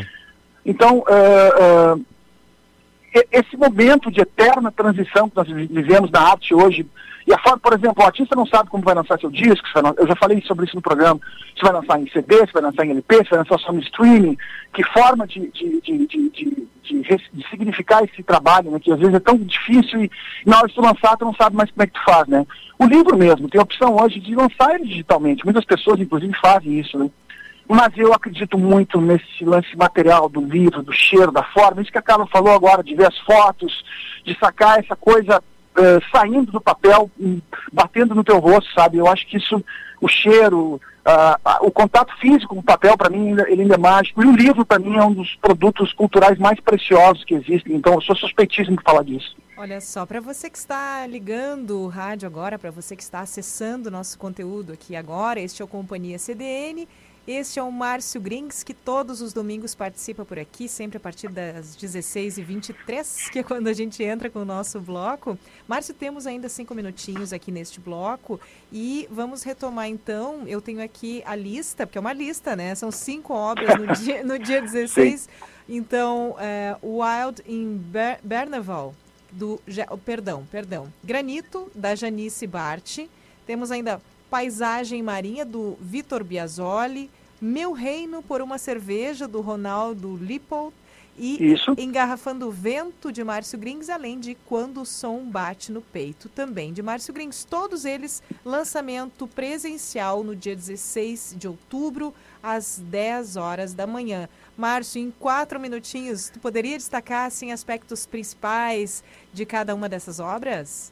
Muito fácil. Começo, inclusive, pelo, pelo, pelo, pelo Gerson Vela, que tu falou no início. Ah, sim que não foi um ato falho, porque o Gerson, ele, ele, ele foi o cara que teve a ideia, apesar de não ser da editora Memorabilia, ele teve a ideia de nós fa fazermos esse lançamento conjunto entre amigos, vamos dizer assim. Wild e o Gerson, Beneval. é, Wild Beneval, que, que o, o Gerson é um livro sensacional, que é um livro que ele se inspira num episódio real da vida do, do Oscar Wilde, quando ele ficou exilado numa cidadezinha litorânea da França, e que não tem basicamente uh, informações do que, que rolou nessas três ou quatro semanas que ele ficou por lá. E ele contou uma história fictícia, ele foi lá, ele visitou, ele teve em Beneval na França e conta uma história de o que aconteceu com Oscar Wilde nesse período que ele teve em Beneval. É muito legal. O livro é sensacional, eu, eu, inclusive eu acho que esse livro ainda vai ganhar algum prêmio literário. O Gerson é o, é o, é, já lançou outros dois ou três livros e, e, e, e eu gosto muito desse trabalho. O Paisagem Marinha é do Vitor Biasoli, que já foi, inclusive, como eu disse, patrono da Feira do Livro, é um poeta que eu respeito muito, ele é contista, é cronista, uh, novelista, uh, é um cara sensacional, um cara que escolheu Santa Maria, pelotense, morou em Porto Alegre, mas escolheu Santa Maria para viver, foi professor da universidade no curso de História durante muito tempo, e o livro dele é uma beleza. Eu, eu quando editei, eu tratei como um produto artístico, assim, porque uh, ele realmente é, é, a paisagem marinha dele às vezes é cinzenta, mas é muito, muito, muito uh, reflexivo o livro dele. Um livro que, quem conhece, por exemplo, o Calibre 22, que é um livro que ele lançou uns 20 anos atrás, sabe da poesia, do, do peso da poesia do Vitor, então eu recomendo demais. Meu Reino por uma Cerveja de Ronaldo Lipo, além do Ronaldo ser meu amigo, o Ronaldo para mim é um cara que tem uma é, ele é um grande contador de histórias, né? E daí parte dessa premissa de contar a história da cerveja, desde o Egito até parar aqui na quarta colônia, numa história muito engraçada. Mas ele, ele reconta essas histórias e sempre colocando muito humor na jogada. É um livro divertidíssimo. Uh, eu vou te dizer que uh, uh, adoro a forma como o Ronaldo escreve. Acho que realmente ele, ele, ele, ele é uma espécie de, de Jeffrey Salser uh, santamarense, assim. Então, gosto demais de, de, de, de ouvir. O, eu, eu, sempre digo assim, eu, eu parece que eu estou escutando, quando eu leio o livro, parece que eu escuto a voz do Ronaldo narrando as histórias para mim. Quando o som bate no peito, bom, esse livro para mim era, foi um sonho, uma realização fazer ele pelo fato de que eu, durante mais de 20 anos, eu cobri shows aqui em Santa Maria, ou produzindo, ou, ou assessorando, ou, ou mesmo apenas assistindo, mas grande parte desses shows foram credenciados, né? Isso pega o, um período bem fértil, que foi a última década, que deu uns 10 anos, que eu vi mais de 100 shows nesse período. Eu escolhi 34 desses shows para contar histórias sobre as minhas impressões sobre essas noites. Né? Aí tem shows de Bob Dylan, Roger Waters, Dave Gilmour, Eric Clapton, Elton John, uh, Blackberry Smoke, uma turma da pesada. E o livro vem com um encarte, como tu já falou aí, de 40 páginas coloridas, todo ele é, é um livro de música para quem gosta de música, cheio de fotos, de imagens e muito texto, e não aquela resenha dura, seca, mas uma resenha que de alguma forma também, uh, vamos dizer assim, flerta com a crônica, com, com relato pessoal, assim. E, e Engarrafando Vento, para finalizar, é um livro que eu lancei pela Chiado, não é da Memorabilia, mas lancei pela Chiado Books, é uma editora portuguesa agora em janeiro, que é um livro, para quem conhece aquilo que eu, a forma como eu escrevo, é uma mistura de conto, crônica, poesia, e para mim, modestamente, eu, eu acho que, que eu cheguei onde eu queria chegar, assim, em, em livros como uma forma de escrita que eu já tinha, de alguma forma, utilizado em livros como A Nós, o Clube dos Descontentes, Driving. Eu acho que no, no Engarrafando do Vento eu cheguei lá. Eu gosto muito do resultado. É um livro que, para mim, vem de poesia, mas também tem uma cara de, de, de, de conto e crônica, vamos dizer assim. Tá certo. Márcio, muito obrigada. Nós estamos aí estourando nosso nosso tempo do bloco aqui, mas com certeza muito mais dessas histórias todas, dessas obras, nós vamos encontrar neste próximo dia 16 na Feira do Livro, dia 16. Às 10 da manhã. Justamente 10 da manhã. sábado, né? sábado. Isso, no sábado. 10 da manhã, então. É o último dia da Feira do Livro, Exatamente, né, Exatamente, fechando aí a feira. Márcio, sucesso para ti e ótimo lançamento de todas essas obras. Muito bem-vindo sempre aqui ao Companhia CDN. Muito obrigado pelo espaço, João, Carla, bom programa a vocês. E quem quiser conhecer mais, é só acessar aí memorabiliastore.com.br ou me procure nas redes sociais aí, estou à disposição para conversar sobre literatura, livros, com quem, quem tiver fim de, de, de, de, ampliar esse assunto aí, vamos dizer assim. Nossa. Muito obrigado. Valeu, bom domingo. Márcio, bom domingo. E Márcio Grins, valeu pela participação em mais um Companhia CDN. Temperatura em 25 graus aqui em Camobi. Agora 16h41, a gente segue com você até às 18 horas.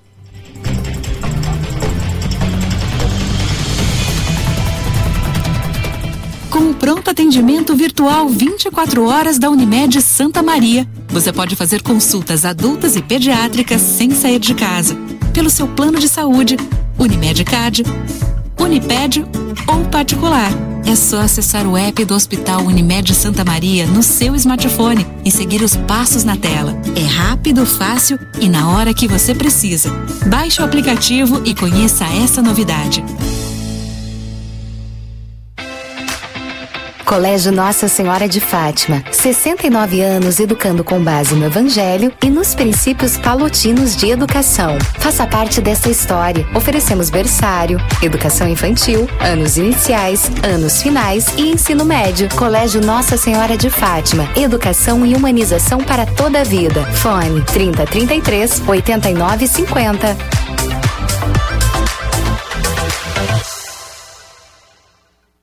De segunda a sábado, você acompanha o maior e mais completo telejornal de Santa Maria e região.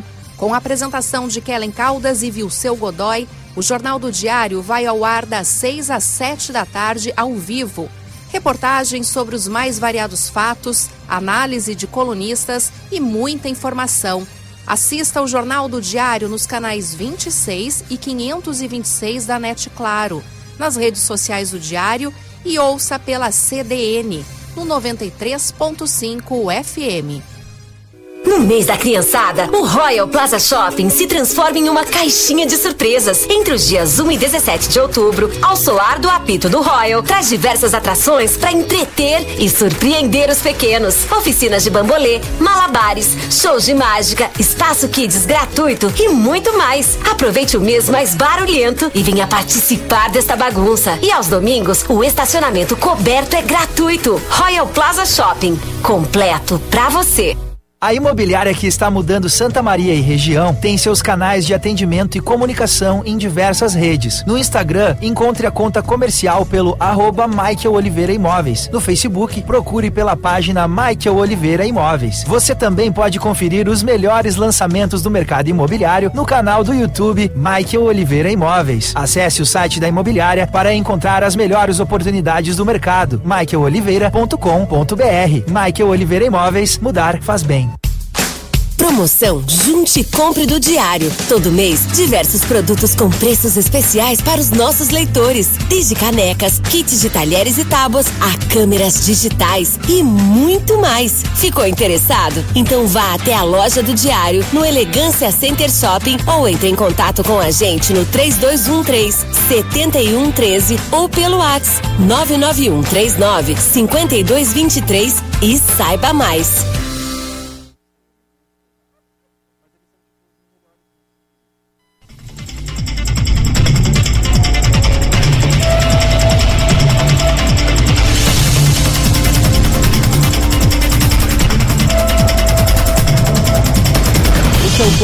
CDN, 16 horas 45 minutos. Você nos acompanha até às 18 horas por aqui. Eu sou João Pedro Vandersan. Eu sou Carla Torres e daqui a pouquinho a gente recebe por aqui no Companhia CDN Denise Olim para o quadro Em Boa Companhia, um momento em que a gente entende um pouco melhor a profissão do jornalista e essa rotina pode ser cheia de alegrias, mas também de muita tristeza e dificuldade, percalços aí. É a rotina do jornalista. Isso. Então, enquanto o Denis se encaminha aqui para o nosso estúdio do Companhia CDN, eu peço permissão aqui para Carla para atualizar as últimas informações do plantão do Diário de Santa Maria. É, e também já atualizar a previsão do tempo que está noticiado então no site do Diário. Semana será de chuva e alta umidade em Santa Maria, com temperaturas que variam entre 15 e 28 graus. É, segundo a Baroclima Meteorologia, isso se deve à passagem de diferentes sistemas de baixa pressão pelo sul do, Brasil, do país. As temperaturas são características da primavera.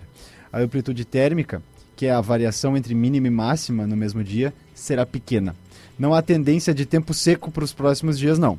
Nessa semana, quando, mesmo quando não houver chuva, os dias tendem a permanecer nublados. A mínima de 15, como eu já disse, e máxima de 28 graus nos próximos dias. E a gente falava da Feicop, que está eh, já encerrando uh, as suas atividades desse ano. Uh, tem já data confirmada para o ano que vem. Né? Vai ser de 14 a 17 de julho feira chegou ao último dia com entusiasmo e esperança no centro de referência Dom Ivo Lorchester. É, foram durante os últimos três dias que aconteceram as atividades presenciais da 27ª FEICOP. Cerca de 200 expositores que retornaram ao centro de referência Dom Ivo Lorchester e preencheram os corredores com seus produtos, desde artesanato em tecido e madeira até alimentos orgânicos produzidos pela agricultura familiar. Os presentes também tiveram a oportunidade de acompanhar diversas atividades formativas sobre a economia solidária. Então, ah, encerrada a FEICOP, é uma edição de retorno, né, como várias atividades que a gente está presenciando, e data confirmada então, vai ser em julho de 2022 entre os dias 14 e 17. E mais, Dia das Crianças tem oficinas e programação online para os pequenos em Santa Maria. Na próxima terça-feira é comemorado o Dia das Crianças. Os shoppings e clubes organizam programação destinada aos pequenos com muita brincadeira e animação. E a gente pode repassar alguns desses agora. Vamos lá então. Nesta segunda-feira, A gente tem aí no Santa Maria Shopping distribuição de pirulitos e cenários para fotos. É das 9 às 18 horas. E é de graça, né? No Shopping Independência tem palhaçaria com distribuição de doces e guloseimas, também atividade gratuita. Na terça-feira, no Royal Plaza Shopping, Pocket Show especial de mágica com Marcos Lark. É às 18 horas e também entrada franca. Ah, que legal. Eu, eu adoro shows de mágica. Gosta? Gosta, é, agora com a, com a volta da- das atividades, dos espetáculos né, presenciais, quem sabe a gente não pode ter essa oportunidade, Carla. Com certeza. No Avenida Tênis Clube. No dia 12 tem confraternização na quadra de basquete às 15 horas. E durante a semana seguem atividades eh, alusivas ao Dia das Crianças, né? No dia 13 tem Espaço Kids às 19 horas, no dia 15 Dança Kids às 19h15 e 16 de outubro tem a Copa da Escolinha de Tênis às 9 da manhã. No dia 16, o sábado, o acesso a esse é restrito, né, aos sócios e com e mediante agendamento na academia do ATC. Feira do Livro, ainda espetáculo Polidivertida. A gente tem que é no 13 de maio, na próxima terça-feira, às 15 horas. Olha só, uma sinopse aqui, uma pequena sinopse de Polidivertida. Estimular a musicalidade dos pequenos por meio do canto, da brincadeira, dos jogos, histórias, movimentos e improvisação sonora. Isso é a essência de da live da Polidivertida. Entretenimento aliado a práticas musicais deixam as crianças no desenvolvimento de habilidades perspectivas sensoriais, motoras, cognitivas e sociais. Então, na live da Polidivertida, terça-feira, às 15 horas. Nós temos aí que é a partir do Teatro 13 de maio. E também tem o passeio de trenzinho, que é uma atividade da feira que normalmente ocorre apenas aos, aos fins de semana, mas no feriado, né, e que coincide com o Dia das Crianças, também vai ocorrer. Então é das 15 às 18, sai ali da Avenida Rio Branco, é, na, no cruzamento ah, com a Venâncio, junto à Praça Saldanha Marinho. Então, quando você está na Feira do Livro, é impossível não ver esse trenzinho se preparando para sair. Ontem, inclusive, quando eu circulava por ali, eu tive a oportunidade de ver o trenzinho e ver todos os, o- os personagens que fazem parte né, desse, dessa atração da Feira do Livro. Ah, bacana também para a criançada, para levar a criançada e vamos lá, para se divertir um pouco também, né? Quem leva também se Claro. diverte, tá certo.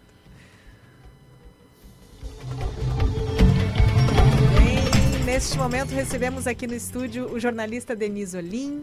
Ele que é uma das, um dos profissionais mais conhecidos e reconhecidos em Santa Maria, está no diário desde a fundação do jornal, Denis. Então, eu- em Boa Companhia é um quadro para a gente conhecer um pouco mais a profissão do jornalista. O jornalista que conta as histórias, que faz, elabora as narrativas, mas de quem a gente pouco conta a história no dia a dia. Então, o- em Boa Companhia, no domingo, é um momento que a gente encontrou, não é, João? Para justamente convidar os nossos colegas, essas pessoas que fazem parte da profissão, que são referência na cidade, na região. Deni, muito bem-vindo ao Companhia CDN. Obrigado, muito boa tarde a todos, eh, Carla, Pedro. Boa tarde, Deni. Obrigado pela, pelo convite. Olha só, então, é, talvez seja um pouco diferente, um estranho, né? Tu sempre vens aqui e já libera pra gente o que, que é novidade na redação, o que está sendo apurado, mas hoje tu és a pauta. Então é muito gratificante poder dividir esse momento aqui com o João, te recebendo. Ah, muito obrigado, eu que agradeço a atenção de vocês aí. Olha só. E não são poucos esses desafios. A gente fala de dia a dia, de rotina, né?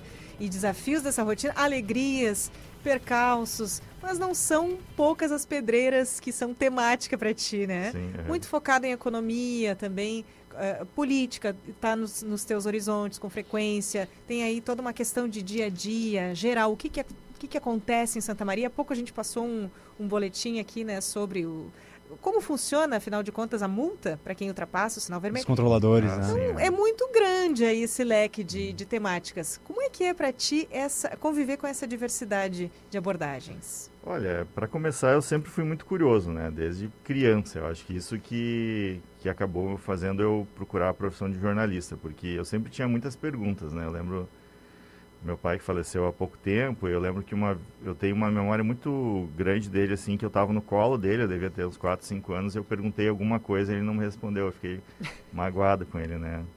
Meu pai, o seu Niro, que faleceu agora há pouco tempo, tem essa saudade. E eu sempre fui muito questionador, até eu lembro que a minha prima fazia odontologia aqui em Santa Maria e ela às vezes, às vezes ia nos visitar lá em Santiago, né? Morava lá com a minha mãe, meu pai, a avó do lado, ela ia nos visitar e ela sempre comentava comigo ah, que eu, desde criança, eu tinha assunto, assunto de adulto, né? Que eu, eu gostava de assistir telejornal, gostava de, de entender como é que era o mundo. Na, na escola eu sempre fui muito questionador, pergun tudo, tudo que é dúvida que eu tinha, eu perguntava, não tinha vergonha, eu era muito quieto, tímido, essa era a minha única, a única parte da, da minha rotina que eu não tinha timidez, era de questionar. E a gente, como jornalista, assim como outras profissões, né, a, gente tem esse papel de não se conformar com a realidade. Porque uhum. eu gosto muito, por exemplo, de ciência, de inovação também. Por quê? Porque se eu vejo um problema, eu fico pensando assim, não, mas isso não pode ser normal, sabe? A, a maioria das pessoas, de repente, passa na rua e vê as coisas e acha tudo normal, tudo cai na rotina, né? Nem em seguida eu passei com meu cachorro, agora com meus filhos e hoje mesmo de manhã eu tava vendo assim um monte de, de lixo jogado na, na sarjeta, né? Fios, plástico, eu tava com a sacolinha do jornal no bolso, que eu geralmente levo. Peguei ali e juntei, sabe? Juntei porque eu acho assim, a, a gente não pode se conformar com o mundo ser do jeito que ele é e achar que a gente não pode fazer nada, gente. No momento que a gente se conformar e deixar de fazer as coisas, eu acho que a vida par, para de ter graça, sabe? Eu até mostrei para meus filhos, ó, oh, isso aqui, é... falei para o Léo, meu filho, em algumas cidades eles até pintam os bueiros dizendo que aqui é o começo do oceano, né? Se aquele hum. plástico ali vai ou vai parar no rio, ou ele vai parar lá no oceano, ou ele vai parar num galho, vai ficar preso, ou vai cair na boca de uma tartaruga. Então, eu sempre fui muito. Eu gosto, tenho muito de ciência e, e, de tudo eu tenho curiosidade. Então, desculpa se eu fui meio prolixo aí nas Não, respostas. Mas é isso. Nós queremos ter escutado, Eni. quer é. te ouvir. Eu, uma, uma, pergunta que me vem, vem em mente, assim, e quando a gente tem a oportunidade de conversar com colegas de profissão que têm mais experiência que a gente, é, é sobre os desafios, assim, né? Que se, se tu conseguir lembrar agora de algum momento, alguma cobertura, alguma coisa que foi especialmente é, desafiadora, que talvez tenha ter deslocado um pouco de, de lugar uhum. uh, no sentido profissional, assim, que tu possa compartilhar conosco? Olha, tem, tem várias histórias, né? É, eu sou um cara, sempre fui muito tímido, eu sou meio envergonhado, então, assim, é, se eu... Eu não gosto muito de, de, de, contar feitos, assim, porque eu acho assim, é, nosso trabalho é como qualquer outro, sabe? Não tem nada demais. Claro que tem histórias legais que a gente, a gente viveu e algumas muito tristes, né? Mas assim, é, tem algumas marcantes, vou tentar resumir é, algumas, assim. Por exemplo, o dia que eu, o Nilson Vargas era nosso editor, ele sugeriu, quem sabe, alguém da redação vai trabalhar com um catador de lixo uma manhã, um dia. Eu lembro que eu fui lá na, na Carolina, conheci uma senhora dela, ela até saiu, no, saiu com a neta dela, menor de idade, catar, até eu não sabia nem como ia abordar isso na reportagem, porque no fim, situação complicada, né? Se expor a, criança e tal. E eu lembro de, uma, de um fato muito marcante, assim, que eu empurrava o carrinho, ia lá na, na, na, época que não tinha containers, abria as lixeiras, abria as sacolas e ia perguntando para ela, né, para a senhora, isso aqui aproveita, isso não aproveita? E daí eu lembro que eu peguei um. Era um pão assim, ó, mas totalmente mofado. Chegava, tá roxo dele. Tanto mofo que tinha, um pão caseiro, assim. E eu falei para ela, ah, isso não aproveita, né? Ela disse assim, não, isso. É, pode pegar, é, eu, vou, vou dar para o meu cavalo. E aquilo me marcou. E outra cena daquele dia que me marcou muito, assim, que até hoje. Foi ali na Rio Branco, bem na frente da catedral, do outro lado da rua tinha um monte de potes de margarina, assim, com, daí a gente foi abrir, era feijão dentro. Feijão, tinha comida, tinha uma sacola com algum um pouco de alguns bis assim solto e umas maçãs meio velhas assim, mas dava para comer ainda e tava tudo meio revirado ali e tal. E a menina disse assim, pegou aqueles que ele abriu assim a sacola, ficou maravilhada com aqueles chocolates e tal. E em vez de ela pegar e, e comer, que que ela primeira primeiro gesto que ela fez? Ela disse assim para mim: "Tu quer, tio?" Nossa. Ou seja, ela não tinha quase nada, mas ela, em vez de ela pegar e comer, ela, ela perguntou se eu queria. Sabe, a, a inocência da criança, sabe? E é isso que eu comento, assim, a, a, gente como jornalista, a gente acaba vivendo em vários mundos, né? A gente vai desde o... Entrevista muitas vezes uma autoridade, um governador, um secretário, um, um cientista, um, uma pessoa, um, um trabalhador na rua, até as pessoas mais simples. Mas muitas vezes a gente aprende muito mais com as pessoas mais simples, sabe? Que elas têm uma pureza, elas têm um conhecimento de vida muito maior do que outras pessoas, né? Que às vezes têm um cargo, aquela coisa toda. Então, o desafio do jornalista nesse caso, assim, que eu, eu, eu digo assim, é na correria a gente não perder a humanidade nem sempre é possível, sabe? Porque às vezes a gente, nessa coisa da tecnologia, do telefone, do WhatsApp, a gente às vezes perde né, o contato. Até a minha colega Pamela, repórter especial, um abraço para ela, nossa colega do F5, ela sempre diz isso, assim, que ela quer estar tá na rua. E é como dizia um, um, jornalista famoso, Ricardo Couto, o lugar da repórter é na rua, né? Porque é ali que as coisas acontecem, sabe? É ali que tu vê o mundo acontecer, os problemas, então, em resumo, essa foi uma das histórias desafiadoras. A outra, obviamente, foi a Kisna, né? que é algo marcante para. Não perdi nenhum amigo próximo, só um conhecido. Mas, graças a Deus, não perdi nenhum, nenhum parente, mas a gente sofreu horrores, né, como qualquer um. E eu lembro que aquela manhã, quando ligaram, minha chefe ligou, era 4, 5, 5h35 da manhã, não, não esqueço nem o horário. Ela disse que ah, vai para o jornal agora porque deu uma tragédia. Tem oito mortos, parece, e, um, uns 20 feridos. E daí quando eu cheguei na redação, só tava eu e um outro colega. E daí começou a ligar, era, não parava aquele telefone, era gente ligando, era, era um caos. E eu lembro que eu peguei, recebi as primeiras fotos, assim, da... Primeiro cartão da memória com as fotos, sabe, quando o Germano Horato fez quando eu abri assim, foi complicado, sabe? Algumas fotos impublicáveis que a gente não podia publicar por questão né, ética, moral, os corpos ali no estacionamento. Bem duro, assim. E aquele dia foi uma coisa tão, tão marcante, assim.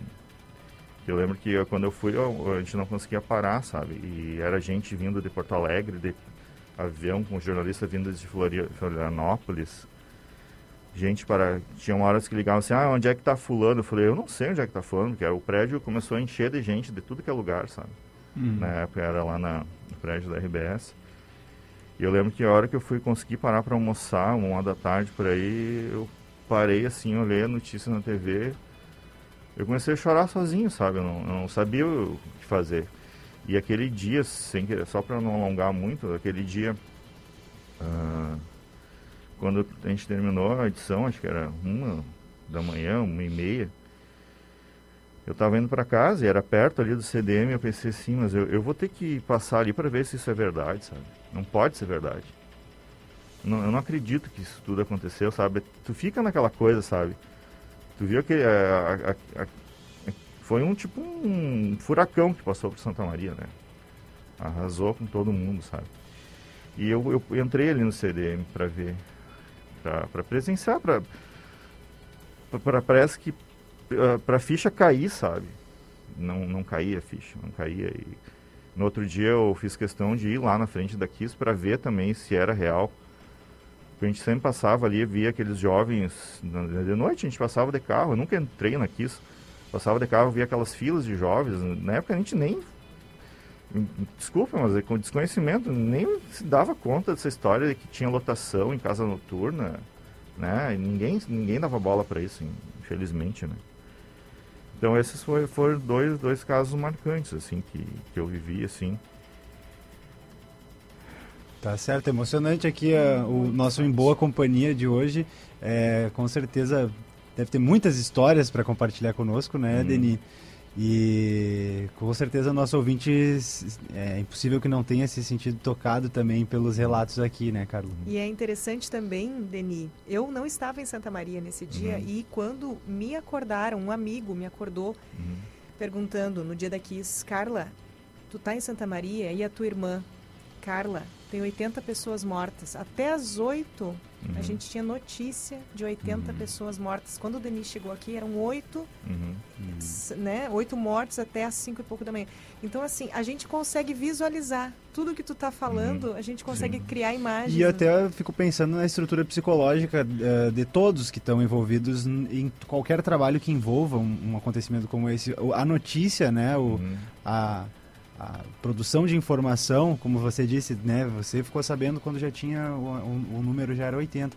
Era o Denis que estava ali do outro lado atualizando isso e Essas precisando lidar também com essa questão emocional que queira ou não, é impossível que a gente não fique abalado, né? É, e é difícil, como é para policiais, para médicos, para né, para várias profissões, né? E ainda mais naquele dia que todo mundo se envolveu. É, que daí tu tem que separar, é difícil, né? Tu tem que tá, criar mecanismos de proteção, porque tu tem que tentar, na medida do possível, separar o emocional do Uhum. profissional. Por quê? Porque ao mesmo é que nem é vamos pegar um exemplo, um assassinato, qualquer coisa. Por mais que tu se revolte com aquilo, um crime grave, tu não pode sair jogando palavras ou informações de, de acordo com a tua opinião pessoal, né? Tu tem que filtrar aquilo, tu tem que agora mesmo no julgamento, tu, tu tem que pesar todos os dois lados, né? É, muita gente vai dizer, ah, mas vocês eh, né, eh, querendo, podem até querer nos julgar de repente, mas é que por outro lado tem eh, no caso ali quatro réus que, que são acusados, eles não são condenados por nada ainda, então é, então é uma situação complexa, a gente tem que ter, na medida do possível, o maior profissionalismo e isenção, assim como o juiz tem, o advogado tem, o delegado tem. Então é, é difícil às vezes a gente separar a emoção, né? E a gente tem que ser profissional, né? Por mais que às vezes seja difícil. Para algumas pessoas é um pouco mais, para as outras um pouco menos. Mas uma coisa que, que sempre, só mudando um pouquinho do assunto, mas que eu acho que é importante falar, eu sempre tive a visão de jornalismo como uma prestação de serviço. E, por exemplo, para as pessoas nesse mundo corrido da informação, que a informação tem de monte hoje em dia, eu acho que a gente tem esse papel de fazer a diferença na vida das pessoas, que é levar serviço para as pessoas, por exemplo. É, algo parece corriqueiro, já é normal. O calendário da vacinação. Se não, tudo bem, o, o mais importante é quem fez a vacina, quem produziu a vacina, quem está distribuindo e aplicando a vacina. Mas, querendo ou não, a, a, a mídia e a imprensa como um todo, os meios de comunicação, e nós jornalistas temos esse papel também de apoio, de fundamental de divulgar, porque se as pessoas não souberem, elas não vão saber onde que elas vão ter que ir, o que, que elas vão Uhum. ter que levar. Por exemplo, o caso das multas ali, né? que Você estava falando, foi disso? Dos controladores, falou? é. Controladores. Exato. Do sinal vermelho. Sabe- ah, aquelas dúvidas que todo mundo tem, ou que boa parte das pessoas tem, é o nosso papel tentar esclarecer e ir atrás. Porque eu comento assim, ah, muitas vezes alguns ah, órgãos públicos, o pessoal não entende, ah, fica um o jornalista fica toda hora perguntando, fica toda hora, entre aspas, incomodando. Mas eu costumo dizer assim, muito pior seria para eles se 280 mil pessoas fossem lá todos os dias na, na, naquele órgão público, prefeitura, seja estado, perguntando quando que vai ser a vacina, sabe? Perguntando coisas do dia a dia. Então a, a gente é, Colabora com o público, no caso. é, a gente é um porta-voz, né? Então aquela, aquele anseio da comunidade de saber se a rua vai ser bloqueada, se o acampamento vai ser bloqueado por um teste. Por exemplo, não tinha informação eh, quando veio da, da, da im- da imprensa oficial do- da prefeitura se quem, as pessoas que iriam estar nos ônibus no, no teste na segunda-feira, na terça-feira no acampamento, se elas iriam fazer o trajeto pelo acampamento, se elas iriam ter que usar as paradas diferentes, se elas poderiam e daí eu me dei conta disso e fui perguntar para o secretário. Então, é nosso papel de prestar um serviço, sabe? Porque imagina se a gente não dá essa informação, as pessoas iam dizer assim, tá, mas eu se eu vou estar no ônibus de tarde? Daí eu vou fazer o trajeto novo pelo acampamento, na contramão, ou eu vou fazer um trajeto normal? Aonde que eu vou pegar o ônibus? Então, eu acho assim, é nosso papel como jornalista é tentar ajudar as pessoas.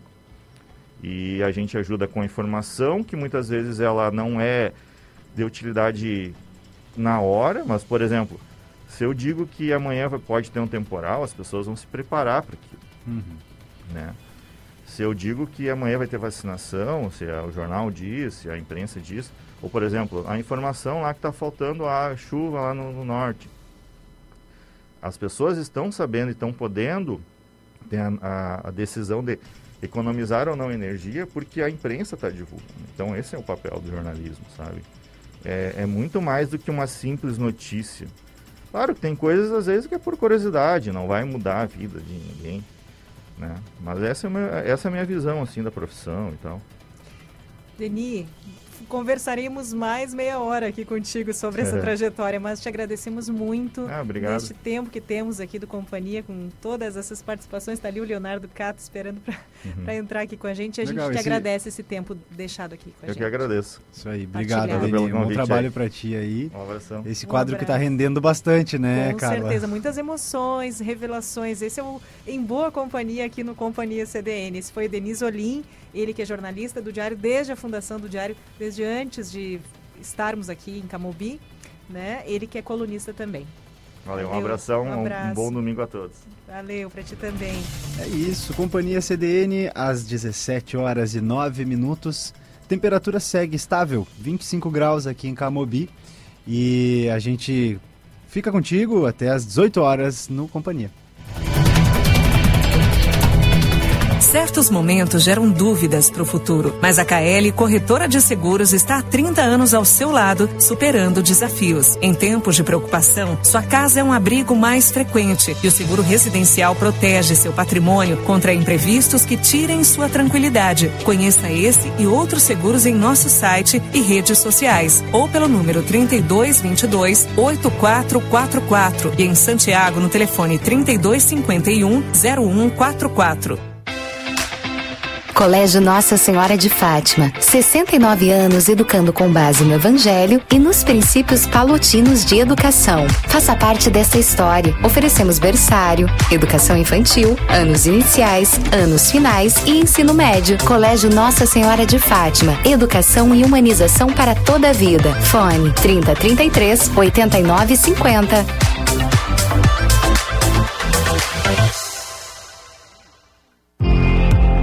É segurança. É tecnologia. É excelência. É Secure. Segurança para sua empresa, para o seu condomínio, para sua vida. Contrate a portaria remota e reduza até 75% os custos do seu condomínio. E ainda, controle tudo pelo celular com o nosso aplicativo. Secure Soluções Seguras. Nós cuidamos de você.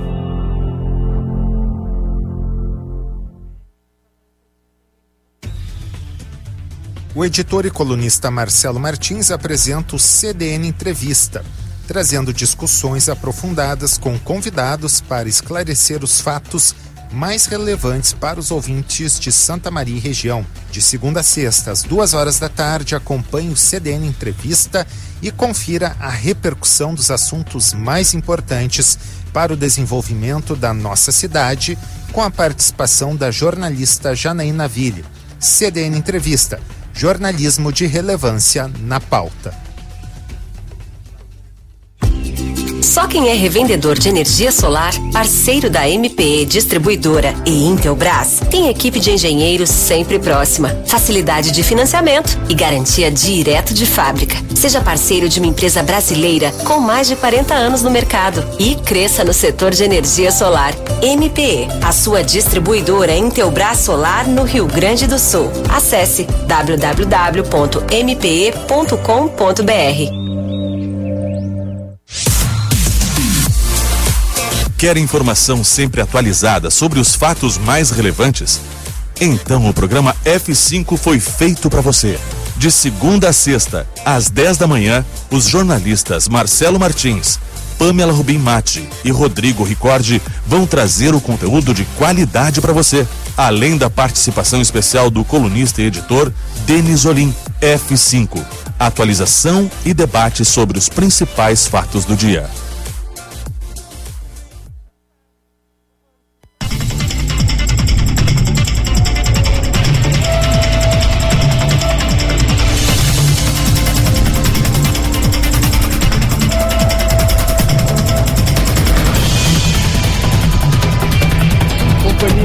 CDN, voltamos no ar até às 18 horas com você, agora 17 e 13, temperatura em 25 graus aqui em Camobi. A previsão de uma semana chuvosa e muito úmida é, é o que temos pela frente aí. Quem está comigo na locução, na ancoragem do programa é a Carla Torres.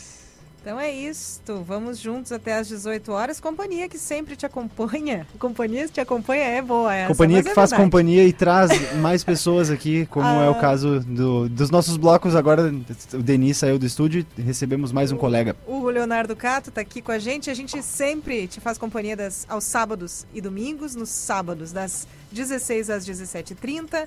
E nos domingos temos essa jornada aí das 15 às 18 horas. Você nos acompanha pela televisão, pela internet no sábado, né? E no domingo, além do rádio, no 93.5 do seu FM, também pelos players que você encontra em diariosm.com.br e bay.net.br. E lembre aí, ó, agende aí, nos salve no seu celular 991362472, 991362472. Participe do Companhia.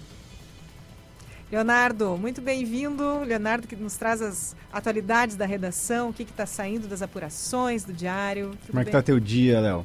Boa tarde, João. Sempre com o celularzinho na mão, checando ter, ali. né? Boa tarde, Carla. Boa tarde, João. A todos Boa os ouvintes tarde. da CDN.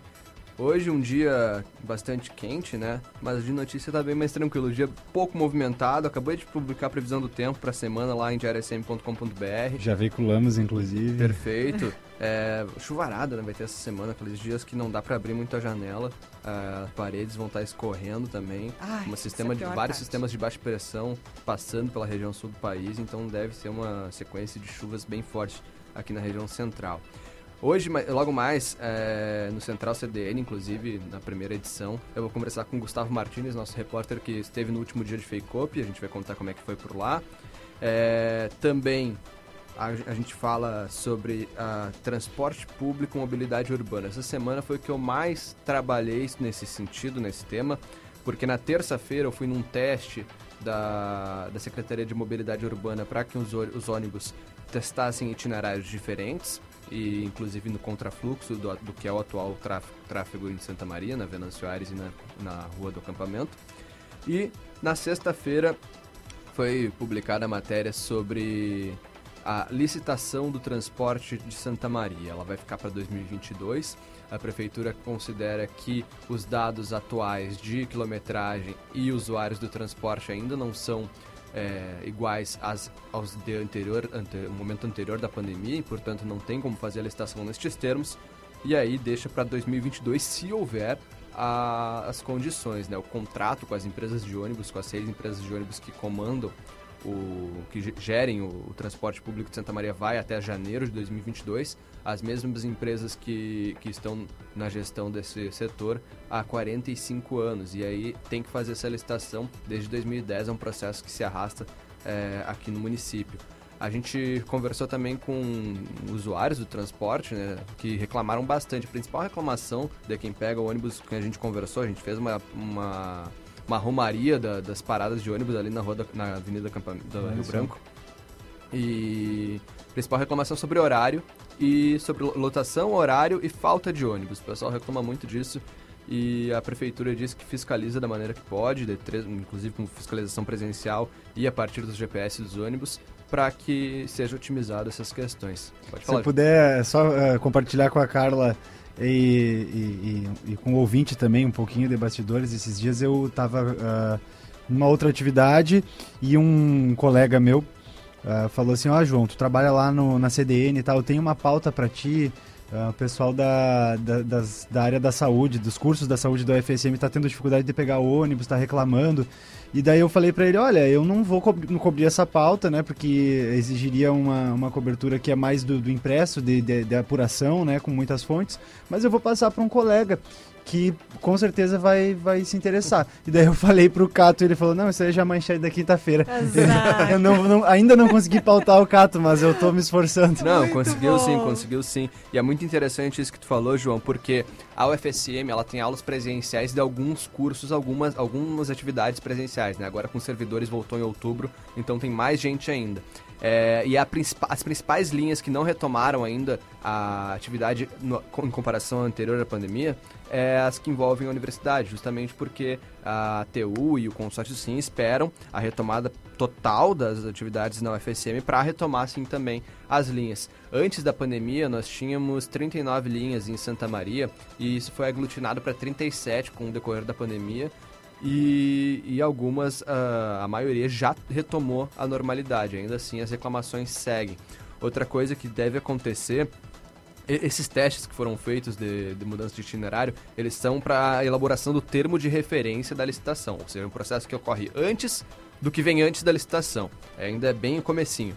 Mas se isso for valer, essas mudanças de itinerário, 94% das linhas de transporte público de Santa Maria teriam seu itinerário modificado. Hum. Por que isso? Para reduzir a quilometragem. Se a gente for ver os trechos, é muito pouco, não chega a, a dar mais de 2 km de mudança de itinerário. Só que se você multiplica isso pela quantidade de ônibus, os, a quilometragem se, uh, aumenta bastante. Aí tem uhum. bastante gente, bastante ônibus fazendo menos quilômetros gera uma economia. Essa é a ideia, né? Mas o principal, a principal destaque da matéria era, era isso. Com menos itinerários atualmente, a licitação fica para 2022. A gente conversou bastante no decorrer da semana com o secretário de mobilidade, o, José Orion Ponce, que nos explicou por que a prefeitura considera que não seja o momento. Eu considero que é uma, é uma explicação, mas não é uma justificativa, né? Para as reclamações que se tem do transporte público. E foi muito interessante que o, o Ponce esteve no sala de debate na terça-feira e ele me falou o seguinte: é, eu, eu tô sempre à disposição da imprensa. Eu acho que tem mais o que falar mesmo. Se for para criticar, a gente, a gente ouve a crítica também, mas não pode deixar de conversar. Então, muito importante é, essa forma de se colocar né, dele enquanto servidor do, do serviço público. É muito importante isso. Mas, eu gostaria de falar outra coisa também, se me permitem porque eu acredito, falar um pouquinho sobre jornalismo, não como o Denis falou, mas de uma maneira que. com menos experiência, pode ser. Porque o, eu acredito que a gente seja repórter o tempo todo, mesmo quando a gente não quer. E a gente olha para as coisas de uma maneira em que, que a gente às vezes não consegue desvincular um olhar meio crítico, um olhar de, de, de sensibilização que, que puxa como se fosse um repórter. Então eu vou deixar de lado meu celular e hoje eu vou puxar um, uma folhinha pra falar um negócio especial, com todo respeito a Carla, falar um negócio especial pro João. Olha. Porque ontem, no Teatro 3 de Maio, aconteceu um show espetacular, que foi o show da Aroma no, no, no Livro Livre da Feira do Livro. O João, para quem não sabe, além de jornalista, apresentador e galã, ele também faz parte da, da Aroma, né? Ele e o Arthur. E eu gostaria então de trazer a minha resenha do show durante a Companhia CDN, se vocês me permitem. Olha, ah, por essa o João não esperava, favor. né? Não, não esperava mesmo e vai ser um, vai ser um, eh, inclusive a nossa colega Natália Arantes publicou no site da Feira do Livro uma uma espécie de resenha também, com, com um pouco de entrevista. E eu tava, consegui ler umas, uns trechinhos, ainda não consegui ler bem. E agora eu vou receber mais um feedback ao vivaço Palco aqui. Então, de muitas fico emoções. muito feliz, Leonardo. Feliz demais de. de... Não, olha só, vou só deixar tu falar, depois eu comento. Eu, eu espero que o João se sinta constrangido, porque agora eu não tenho como voltar atrás também. Já larguei, né? Dita. É, Já então. larguei. É, qualquer coisa a gente resolve. Companhia CDN, hein? Tem sido palco de muitas emoções. Eu não paguei programa. Leonardo pra isso, gente. Não, Então, não, eu- vocês vão ver que não, não precisou pagar, não. Vai lá, Cato. A primeira vez que eu falei com o João e com o Arthur foi quando eles lançaram a sessão Aroma de Casa há um ano. Foi uma entrevista de 20 e poucos minutos em que a gente compartilhou, um com os dois e dois com um, as percepções sobre as músicas deles. Corta pra metade de 2021. É uma cerveja no Parque Itaimbé com os dois aromas, o João e o Arthur. O João olha pro Arthur e diz: O Léo existe mesmo, né? Eu sou o Léo. E o mais massa é que eles existiam também. A partir dali eu não fui só mais um fã do trabalho da Aroma. E quando a gente se torna amigo de alguém, se torna que a gente admirava à distância, é muito mais difícil falar sobre eles. Tô meio emocionado, me toca Ai, muito. Já tentei algumas vezes pensar como seria um texto sobre aroma pro meu canal no YouTube, o projeto Sapato Velho, que eu entrevisto músicos. A cada ideia que eu trocava com o João e o Arthur se tornava mais difícil. Eu senti o conforto da amizade e a dificuldade de resenhar. No sábado, no 3 de maio, foi a primeira vez que eu vi Aroma ao vivo. Já havia escutado a maioria das músicas tantas vezes, mas foram as melhores execuções ontem à noite. A melhor versão de Campeche para mim foi quando o violão do, do, João só ligou na segunda estrofe. Eu conheci Penso e Biboquê, duas músicas que os meninos apresentaram pela primeira vez no palco do 13. Sem encabular e despreocupadamente, a dupla toca como gente grande da música brasileira, como se fosse diversão. E é. E não há hipérbole na minha comparação. É meramente o reconhecimento do meu encanto, pela dupla e por duas pessoas que considero amigos. Quando o Arthur olha para o João enquanto tocam grafia, se vê a amizade entre os dois. É um sentimento tão bonito quanto quando o João dedica uma música para o seu Feliciano, o avô que via o neto tocar ao vivo pela primeira vez. Sem perder tempo, apesar de termos todo passado pela frente, cansa ver que ninguém tem tempo. Mas quando o João e Arthur cantam, é como se o tempo parasse. E de um ano para cá, foi um prazer imenso me tornar amigo dos dois. E com todo o respeito à amizade, tão bom quanto isso é ser fã da Aroma. Ai, Léo, que incrível, cara. E incrível, emocionante. É, a gente falou, repercutiu, eu e a Carla, um pouquinho essa apresentação de ontem. É óbvio, eu estaria mentindo se eu, não, se eu dissesse que eu não tô contagiado por esse momento, que foi um momento que a gente esperou muito. E eu faço. O Leonardo pode confirmar isso. Eu fiz questão, inclusive, de assinalar a presença de colegas aqui do Diário de Santa Maria que estiveram por lá e não eram apenas repórteres da Editoria de Cultura, eram repórteres que estavam lá de outras editorias.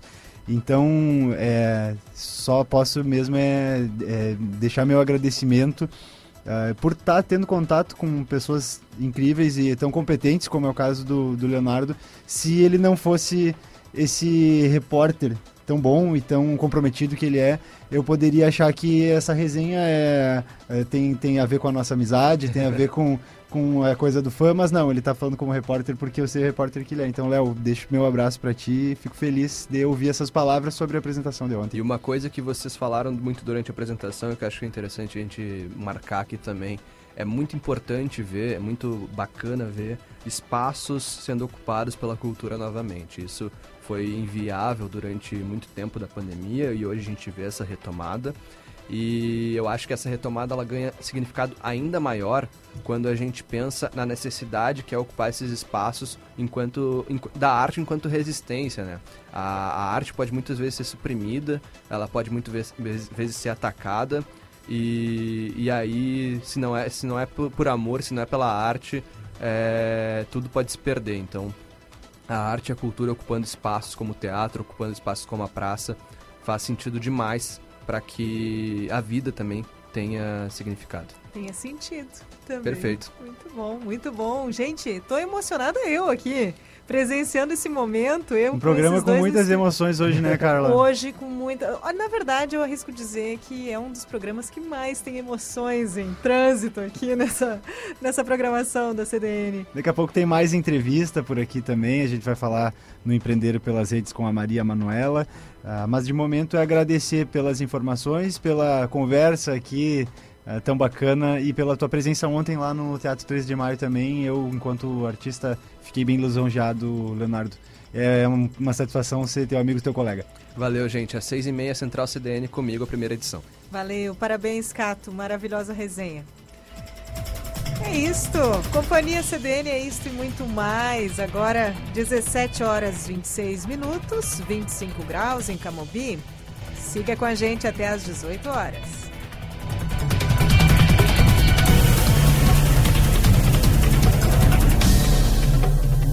Amor, vamos lá na Goods rapidinho? Preciso comprar um presente, umas coisinhas para decoração aqui de casa. Bora? Hum, sei, rapidinho. Conheço essa história. Vai você lá, amor. Mas você não tá sabendo? Agora a Goods e a Casa Cook estão juntas. E eu sei que você ama a Casa Cook. Enquanto compro, você pode dar uma olhada nas novidades de cozinha. Sério? Que baita novidade! Vamos sim, agora! Oba, prometo não demorar. Capaz, amor. Não tem pressa. Escolhe com calma calma, tem tanta coisa linda lá. Agora juntas, Goodies e Cookie, ainda mais criativas, em três endereços: Santa Maria Shopping, Royal Plaza e uma nova loja na Avenida João Luiz Pozobon. A imobiliária que está mudando Santa Maria e região tem seus canais de atendimento e comunicação em diversas redes. No Instagram, encontre a conta comercial pelo arroba Michael Oliveira Imóveis. No Facebook, procure pela página Michael Oliveira Imóveis. Você também pode conferir os melhores lançamentos do mercado imobiliário no canal do YouTube Michael Oliveira Imóveis. Acesse o site da imobiliária para encontrar as melhores oportunidades do mercado. michaeloliveira.com.br Michael Oliveira Imóveis, mudar faz bem. Agora o Open Banking é Open Finance. Sabe por quê? Porque esse sistema financeiro aberto não é só sobre bancos. É como o Sicredi, que oferece o mesmo que um banco, mas trata você, seu dinheiro e a sua região com mais cuidado. Quer ficar por dentro? Estamos abertos para informar você. Acesse cicred.com.br barra Open Finance. Cicred. Gente que coopera, cresce. Ei, você, empreendedor de Santa Maria. A Imembuí Microfinanças tem uma novidade para você. O Juro Zero voltou. Agora pode tirar até 5 mil reais, pagar em 10 vezes e sem juros. É só ligar no 99926 7442 práticas sustentáveis, ações para um mundo melhor, como fazer o descarte correto de pilhas e baterias. A responsabilidade de recolher e encaminhar adequadamente as pilhas após o uso é sempre do fabricante. Por isso, você não deve jogá-las no lixo comum. Os materiais usados devem ser entregues aos estabelecimentos que comercializam, como lojas e supermercados ou as assistências técnicas autorizadas. São eles que dão o destino correto. As pilhas e baterias podem ser recicladas, reutilizadas ou ainda podem passar por algum tipo de tratamento para que não poluam o meio ambiente. Outro cuidado é com relação às pilhas piratas. Elas são de procedência duvidosa e podem conter materiais muito mais tóxicos do que as regularizadas. É importante também observar o rótulo do produto. Veja se na embalagem consta que a pilha pode ser descartada no lixo comum ou não. Uma iniciativa Diário, Prefeitura de Santa Maria, Corsã, Evoluir nos define e Governo do Estado do Rio Grande do Sul, novas façanhas.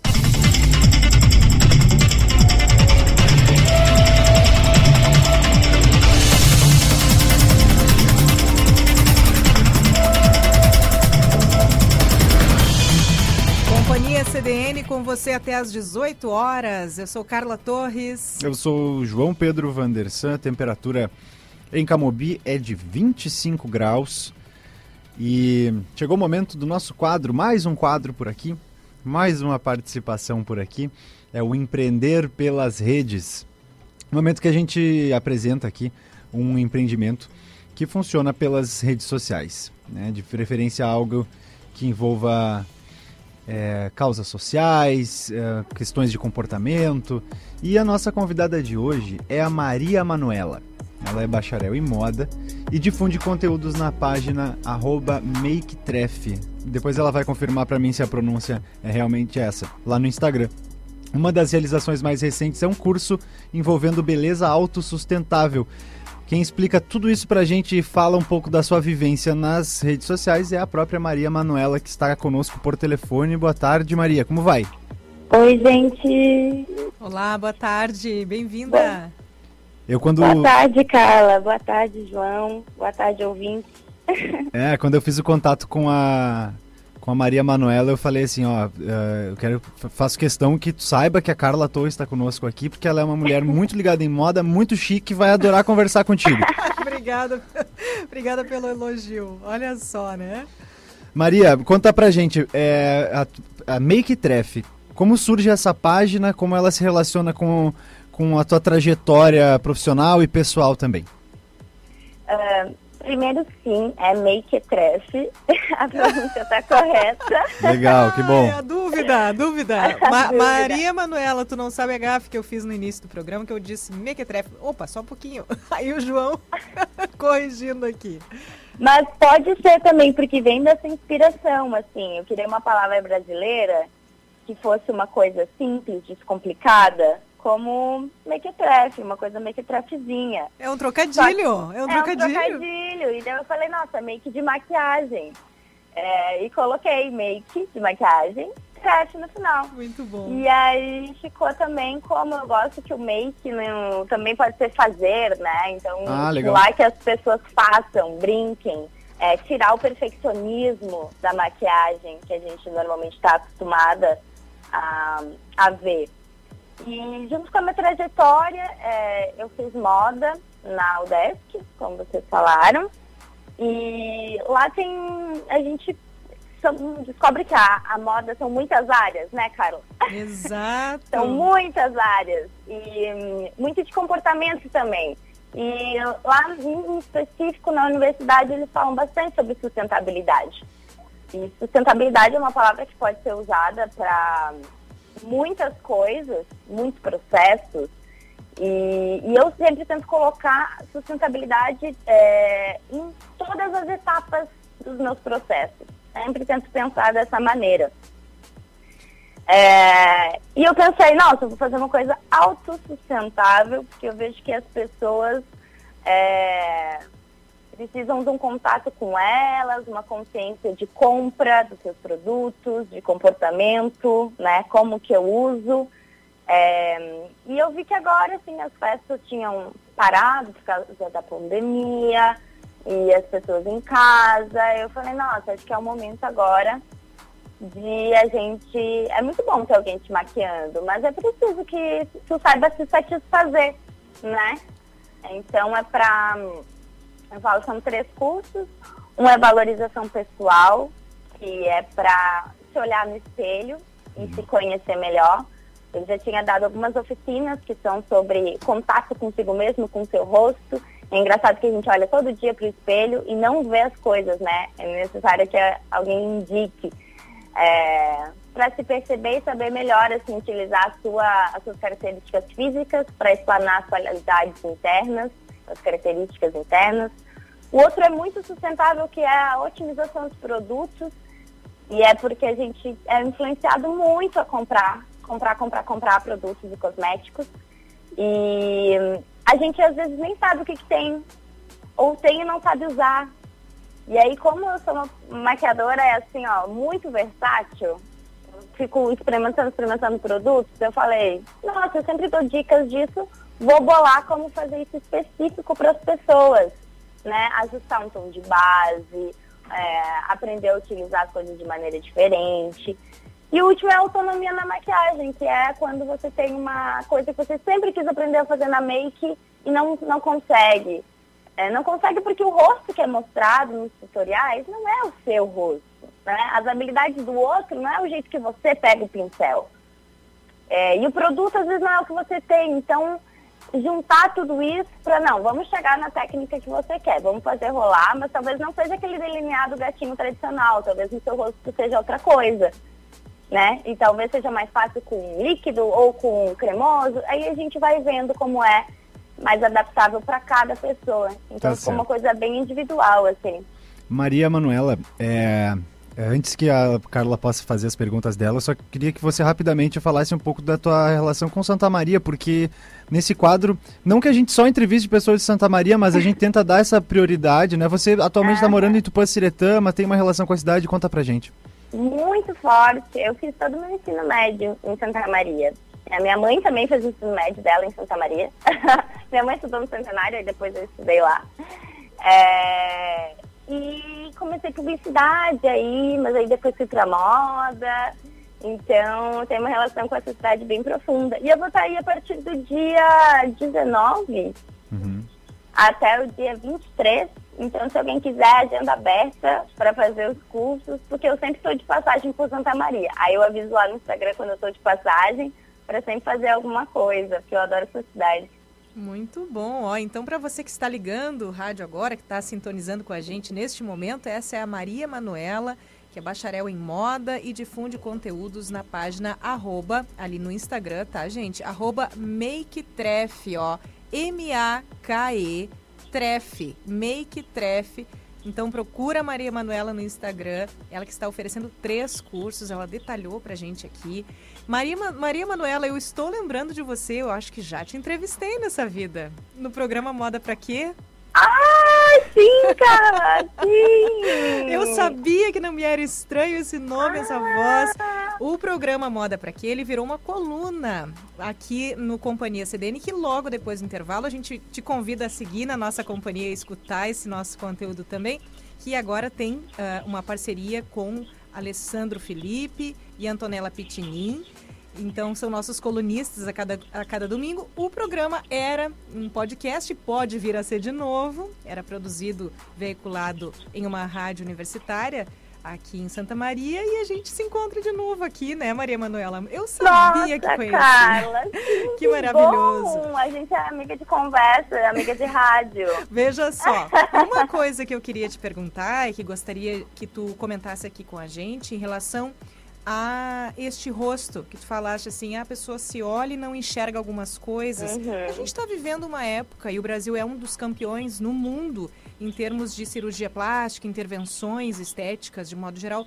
A gente tem assim a busca daquele da, do lábio do tamanho perfeito, o lábio grande. Ai, a sobrancelha Uhum. agora não dá mais para ser fina, tem que ser grossa. Uhum. Gente, só um pouquinho.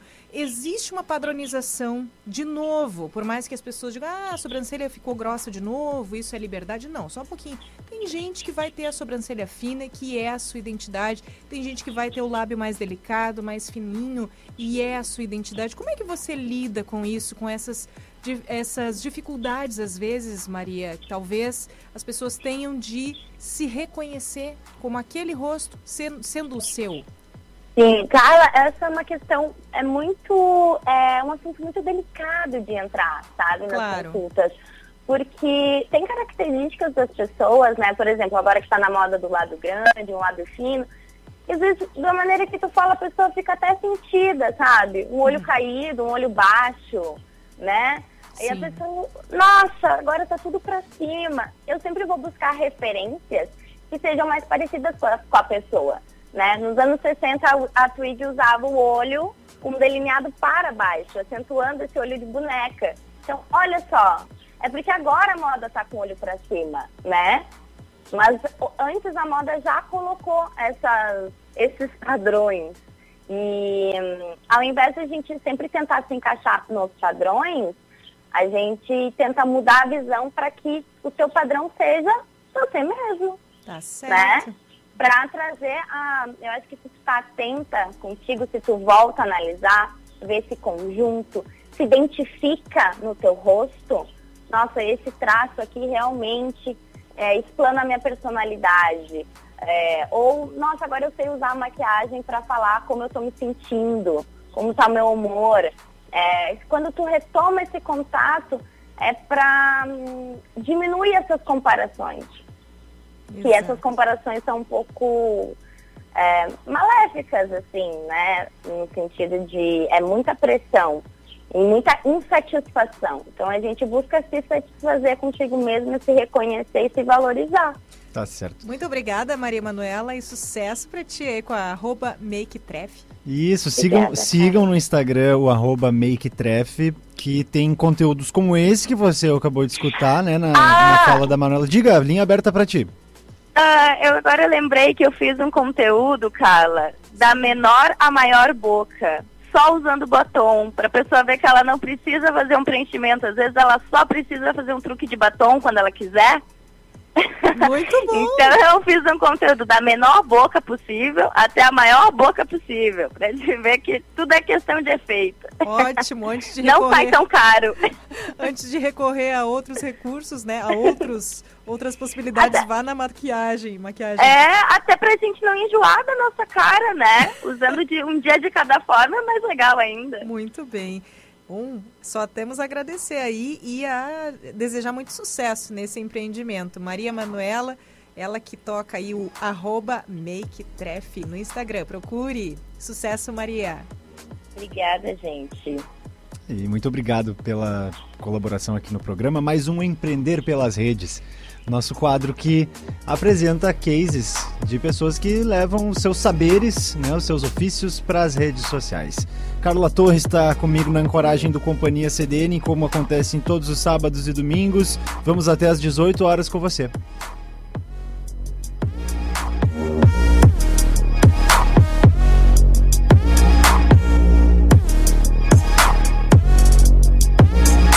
Quer ganhar 40 mil reais e ainda concorrer a prêmios mensais de 5 mil? Participe do aniversário de 40 anos da Beltrame Materiais de Construção. A cada mil reais em compras, você recebe um cupom. A promoção é válida de julho até dezembro. E todo mês você tem uma nova chance de ser sorteado. Compre e concorra. Lojas Beltrame, há 40 anos, construindo histórias.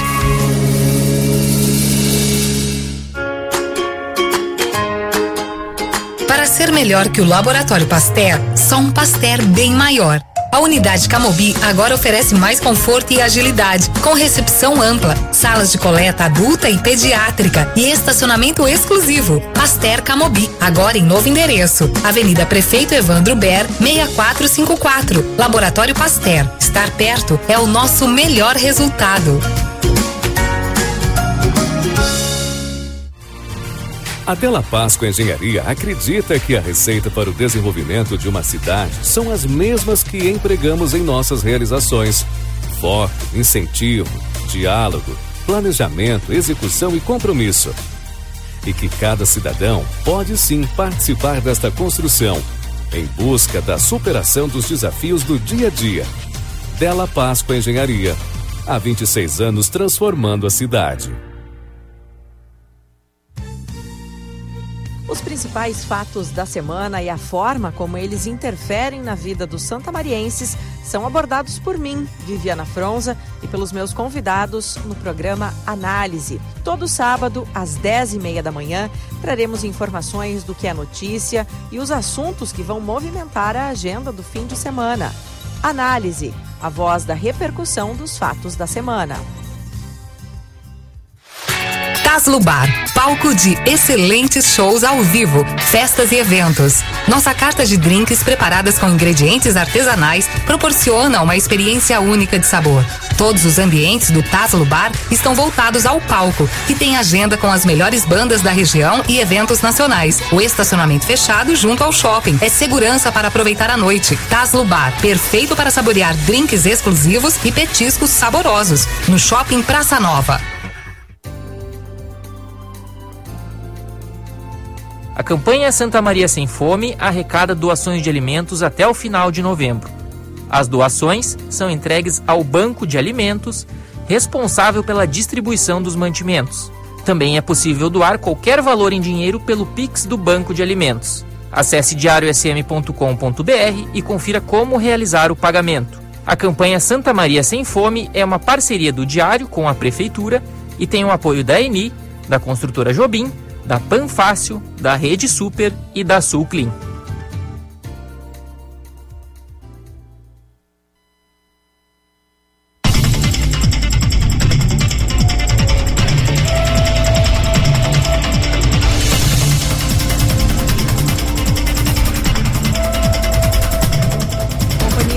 CBN com você até às 18 horas. E vamos para o Moda para quê? Olha só, esse é o momento em que a gente promove uma conexão entre moda, comportamento e que dialogamos com outras áreas como ambiente, tecnologia, economia, para construir, desconstruir e, sobretudo, repensar a moda. Os temas podem passar por tendências, representatividade, artes, mídias sociais e muitos outros que se aproximam e se cruzam com essa área. A coluna de hoje é assinada pelo publicitário, mestre em design de vestuário e moda, professor universitário Alessandro Matheus Felipe, o Alê. Ele nos fala sobre afrofuturismo. Você sabe me dizer o que o filme Pantera Negra, o movimento Vidas Negras Importam e o último álbum da Beyoncé têm em comum? Contudo, antes de seguirmos, acho importante sublinhar que sou uma pessoa branca. Logo, este é o meu lugar de fala. Uma pessoa branca que analisa as mudanças do tecido social para ter novas ideias. Seguindo, hoje eu quero falar sobre uma importante tendência de comportamento chamada afrofuturismo. Afro o quê? Afrofuturismo. Essa expressão, bonita por natureza, representa uma verdadeira ruptura do DNA cultural e fala sobre imaginarmos juntos um futuro com pessoas negras. Pessoas negras na ciência, pessoas negras na literatura, pessoas negras na saúde, pessoas negras na filosofia, pessoas negras na engenharia, pessoas negras na política, pessoas negras na arte, pessoas negras em todos os lugares possíveis. Também acho importante lembrar que o Brasil foi historicamente escravizado e negarmos nosso passado não fará ele diferente. Somos um país latino, negro, com ancestralidade muito forte. Para compreendermos o afrofuturismo, é importante nos olharmos no espelho, em pé, com coragem. Só assim será possível criarmos um futuro diferente. O afrofuturismo é um conceito, um movimento, uma filosofia que surge em 1994 nos Estados Unidos e hoje ganha o mundo. Enquanto valores e necessidades, o afrofuturismo fala sobre valorizar a existência de pessoas negras, aliando tecnologia, cultura e crenças ancestrais para criarmos infinitas possibilidades futuras. Para expandir essa reflexão, recomendo que você, querido ouvinte, busque no YouTube o TED da Nathalie Neri, chamado Afrofuturismo A Necessidade de Novas Utopias. Por fim, deixe uma indicação de filme para pensar nossas raízes e imaginar um futuro diferente. Minha indicação é o filme Bacurau, de 2019. Um filme nacional que retrata um Brasil duro, cru, mas cheio de resistência. Prepare a pipoca, segure a raiva e boa sessão de cinema. Sou Alessandro Felipe, professor universitário, mestre em moda e publicitário. Você pode me encontrar no arroba underline alifelipe com dois L's e dois P's lá no Instagram. Um ótimo restinho de domingo para Carla para o João e para você, querido ouvinte. Na semana que vem, o Moda Pra Quê é com a Antonella. Com os melhores cumprimentos, Ale.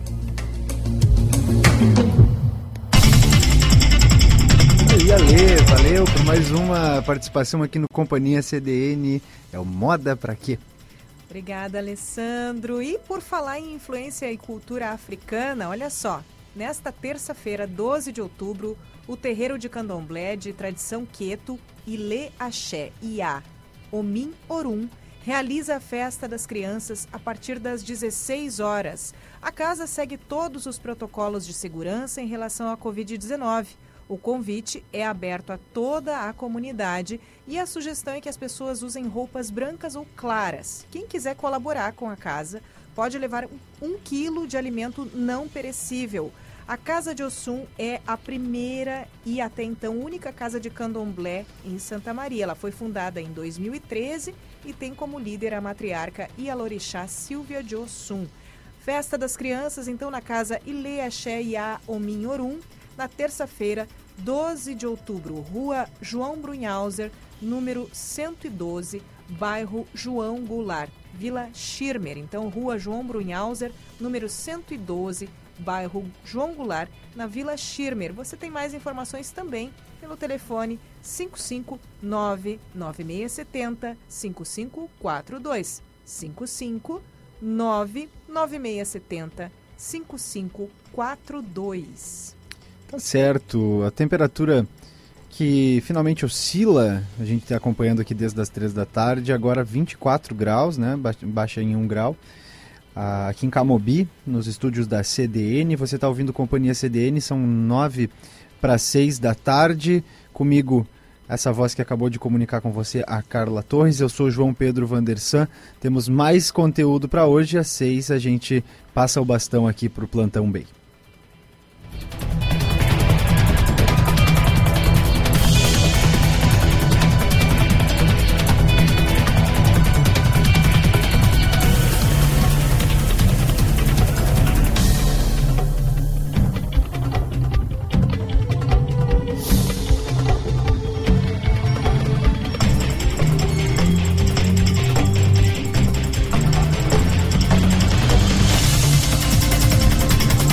E o comprovante de vacinas será obrigatório para acesso a eventos. Santa Maria adota medidas de decreto estadual que exigem a imunização para entrar em locais como shows, cinemas, boates, competições esportivas. E quem volta para falar sobre isso é o repórter Leonardo Cato, explicando como fazer para comprovar que você foi vacinado ou vacinada. Você está indo fazer a segunda dose contra a Covid e percebe que perdeu a carteirinha de vacinação. Fica tranquilo que tem solução para isso. Se você perdeu antes do dia da segunda dose, ligue para o número 55 3921 7154. Profissionais da equipe da Secretaria de Saúde vão confirmar alguns dados e localizar o lote do imunizante e a data da segunda dose para que você consiga tomar a vacina na data marcada. Mas se você chegou no dia da vacinação e não tem a carteirinha, vai na ação e pergunta para os profissionais o que você tem que fazer. Eles são orientados a pegar suas informações e também fazer uma nova carteira de vacinação. Mas se você precisa comprovar sua vacinação para poder acessar um local, tem como ter tudo isso na palma da mão. O Conect SUS dispõe as informações do Sistema Único de Saúde e pode ser acessado em três sessões diferentes: para o cidadão, para o profissional de saúde e para o gestor. É possível acessar, além do computador, no celular e basta baixar o aplicativo na versão do Android ou do iOS. Primeiro você baixa o app. Depois, uma tela vai solicitar o login.gov. Caso você não tenha senha ainda, pode criá-la com um e-mail. Depois de logado, surge uma tela parecida, mas agora você tem acesso aos dados individuais. Na área vacinas, há o comprovante de aplicação das doses contra a Covid. Se você não tomou a primeira dose, vai lá, toma e pega a carteirinha. Agora, se você já tomou a primeira, não deixa de tomar a segunda.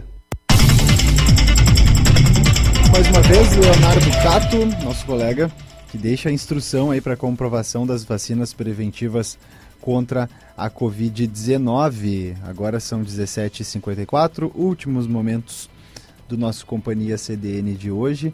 A gente retoma aqui a algumas das das, informações. das informações. Obrigado, Carla. Me foge, as palavras me fogem e a, e a Carla é, vai catando elas para mim. Não, informações do plantão do, do site do Diário de Santa Maria. Copa ATC de tênis tem recorde de atletas mulheres. A Pamela Rubin Mate, que é a autora dessa reportagem, essa matéria no site, conversou conosco aqui uh, ela antecipou alguma das informações e esse é um dos destaques que está no plantão do Diário de Santa Maria na sua versão online. Também a artista Miri Brock lança Me Diz o que que é, primeiro single da sua carreira solo, né? Ela que uh, uma faixa conta com clipe gravado em Porto Alegre e São Paulo e produção e direção de arte de Alex Colotônio, uma artista santamariense, né? Tocava uh, tocou em bandas por aqui, tem um talento danado e agora se lança como cantora solo, muito, muito bacana. E também uh, antecipando a semana no quesito climático, né? A gente repete aqui, semana vai ser de chuva e alta umidade em Santa Maria, temperaturas que variam entre 15 e 28 graus. Uh, tudo isso está acontecendo devido passagens de diferentes sistemas de baixa pressão pelo sul do país características, as temperaturas são características de primavera. A amplitude térmica é pequena.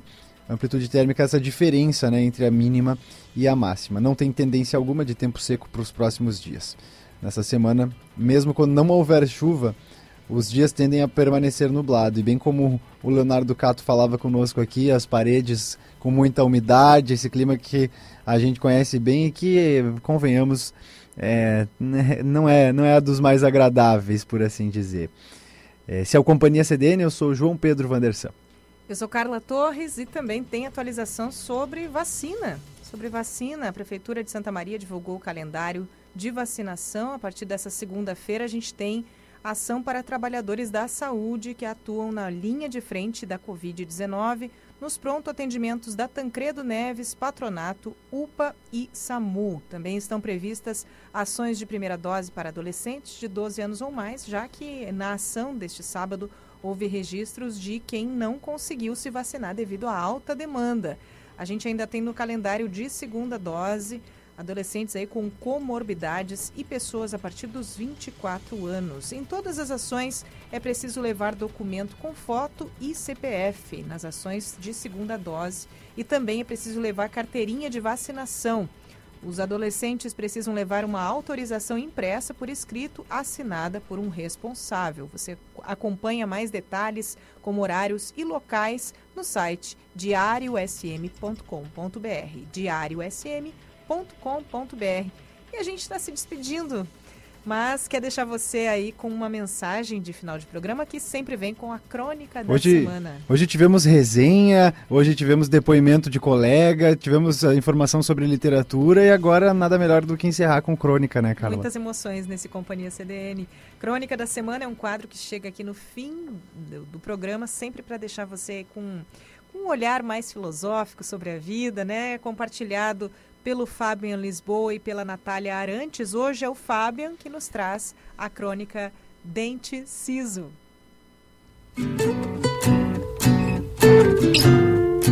Sempre quando alguém fala sobre o dente do siso, mais conhecido como terceiro molar ou o dente do juízo, uma pergunta sempre surge no ar: para que ele serve? A resposta quase unânime das pessoas é de que não serve para nada. Depois de passar uma noite infernal sentindo uma dor excruciante, eu descobri que ele serve para algo nos mostrar o quanto somos insignificantes. Entendi o papel daquele dente, que para muitos, devido à nossa evolução como seres humanos, mudamos fisicamente e ele ficou obsoleto, sem uma função. Mas o siso tem o papel de nos mostrar o nosso real tamanho, nosso lugar no universo. Acreditamos sermos maiores do que realmente somos temos que ter humildade e reconhecer o quanto somos frágeis. Sejamos humildes e gentis. Faz bem, apesar de algo raro nos dias de hoje. Temos que olhar para o meio em que vivemos, não o mundo que criamos atrás de uma tela. Esse não é real. Não podemos tocar, não podemos sentir, como a dor de um siso que é real e incômoda. Devemos nos incomodar sempre, com tudo, com a dor, nosso momento atual, a violência, fome, intolerância e o que estamos nos tornando como humanidade. Também com esse lugar onde pessoas tiram fotos transparecendo felicidade plena, mas que na verdade por trás daquele momento são vazias e infelizes. Não é necessário mostrar as 24 horas do dia. Melhor aproveitar aquele momento estando presente de corpo e alma. Curtir cada segundo, guardar na memória, no coração e não em um ambiente virtual. Precisamos do toque, do cheiro, do beijo, precisamos de tudo isso. Precisamos nos sentir vivos. Não ser apenas um algoritmo ou um like. Necessitamos sentir o frio na barriga, que só um grande amor pode nos proporcionar. Bater na porta da casa de um amigo para perguntar como ele está, tomar banho de chuva e caminhar nas ruas de pés descalços. Talvez depois dessa lição não arranque um dente, para que de vez em quando possa me causar incômodo. Assim saberei que estou vivo e que o melhor da vida é viver.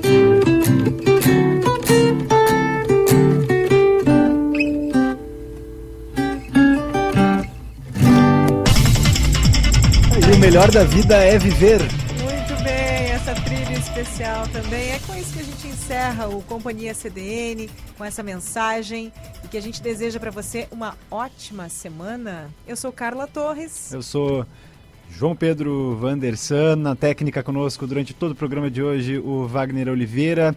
A gente agradece a sua audiência, a sua companhia. Foi uma satisfação acompanhar você pelas últimas três horas na sequência Plantão Bay. Um abraço, gente, e até o próximo sábado. Aliás, segunda-feira me encontro com vocês no Jogo de Cintura, à uma e meia da tarde.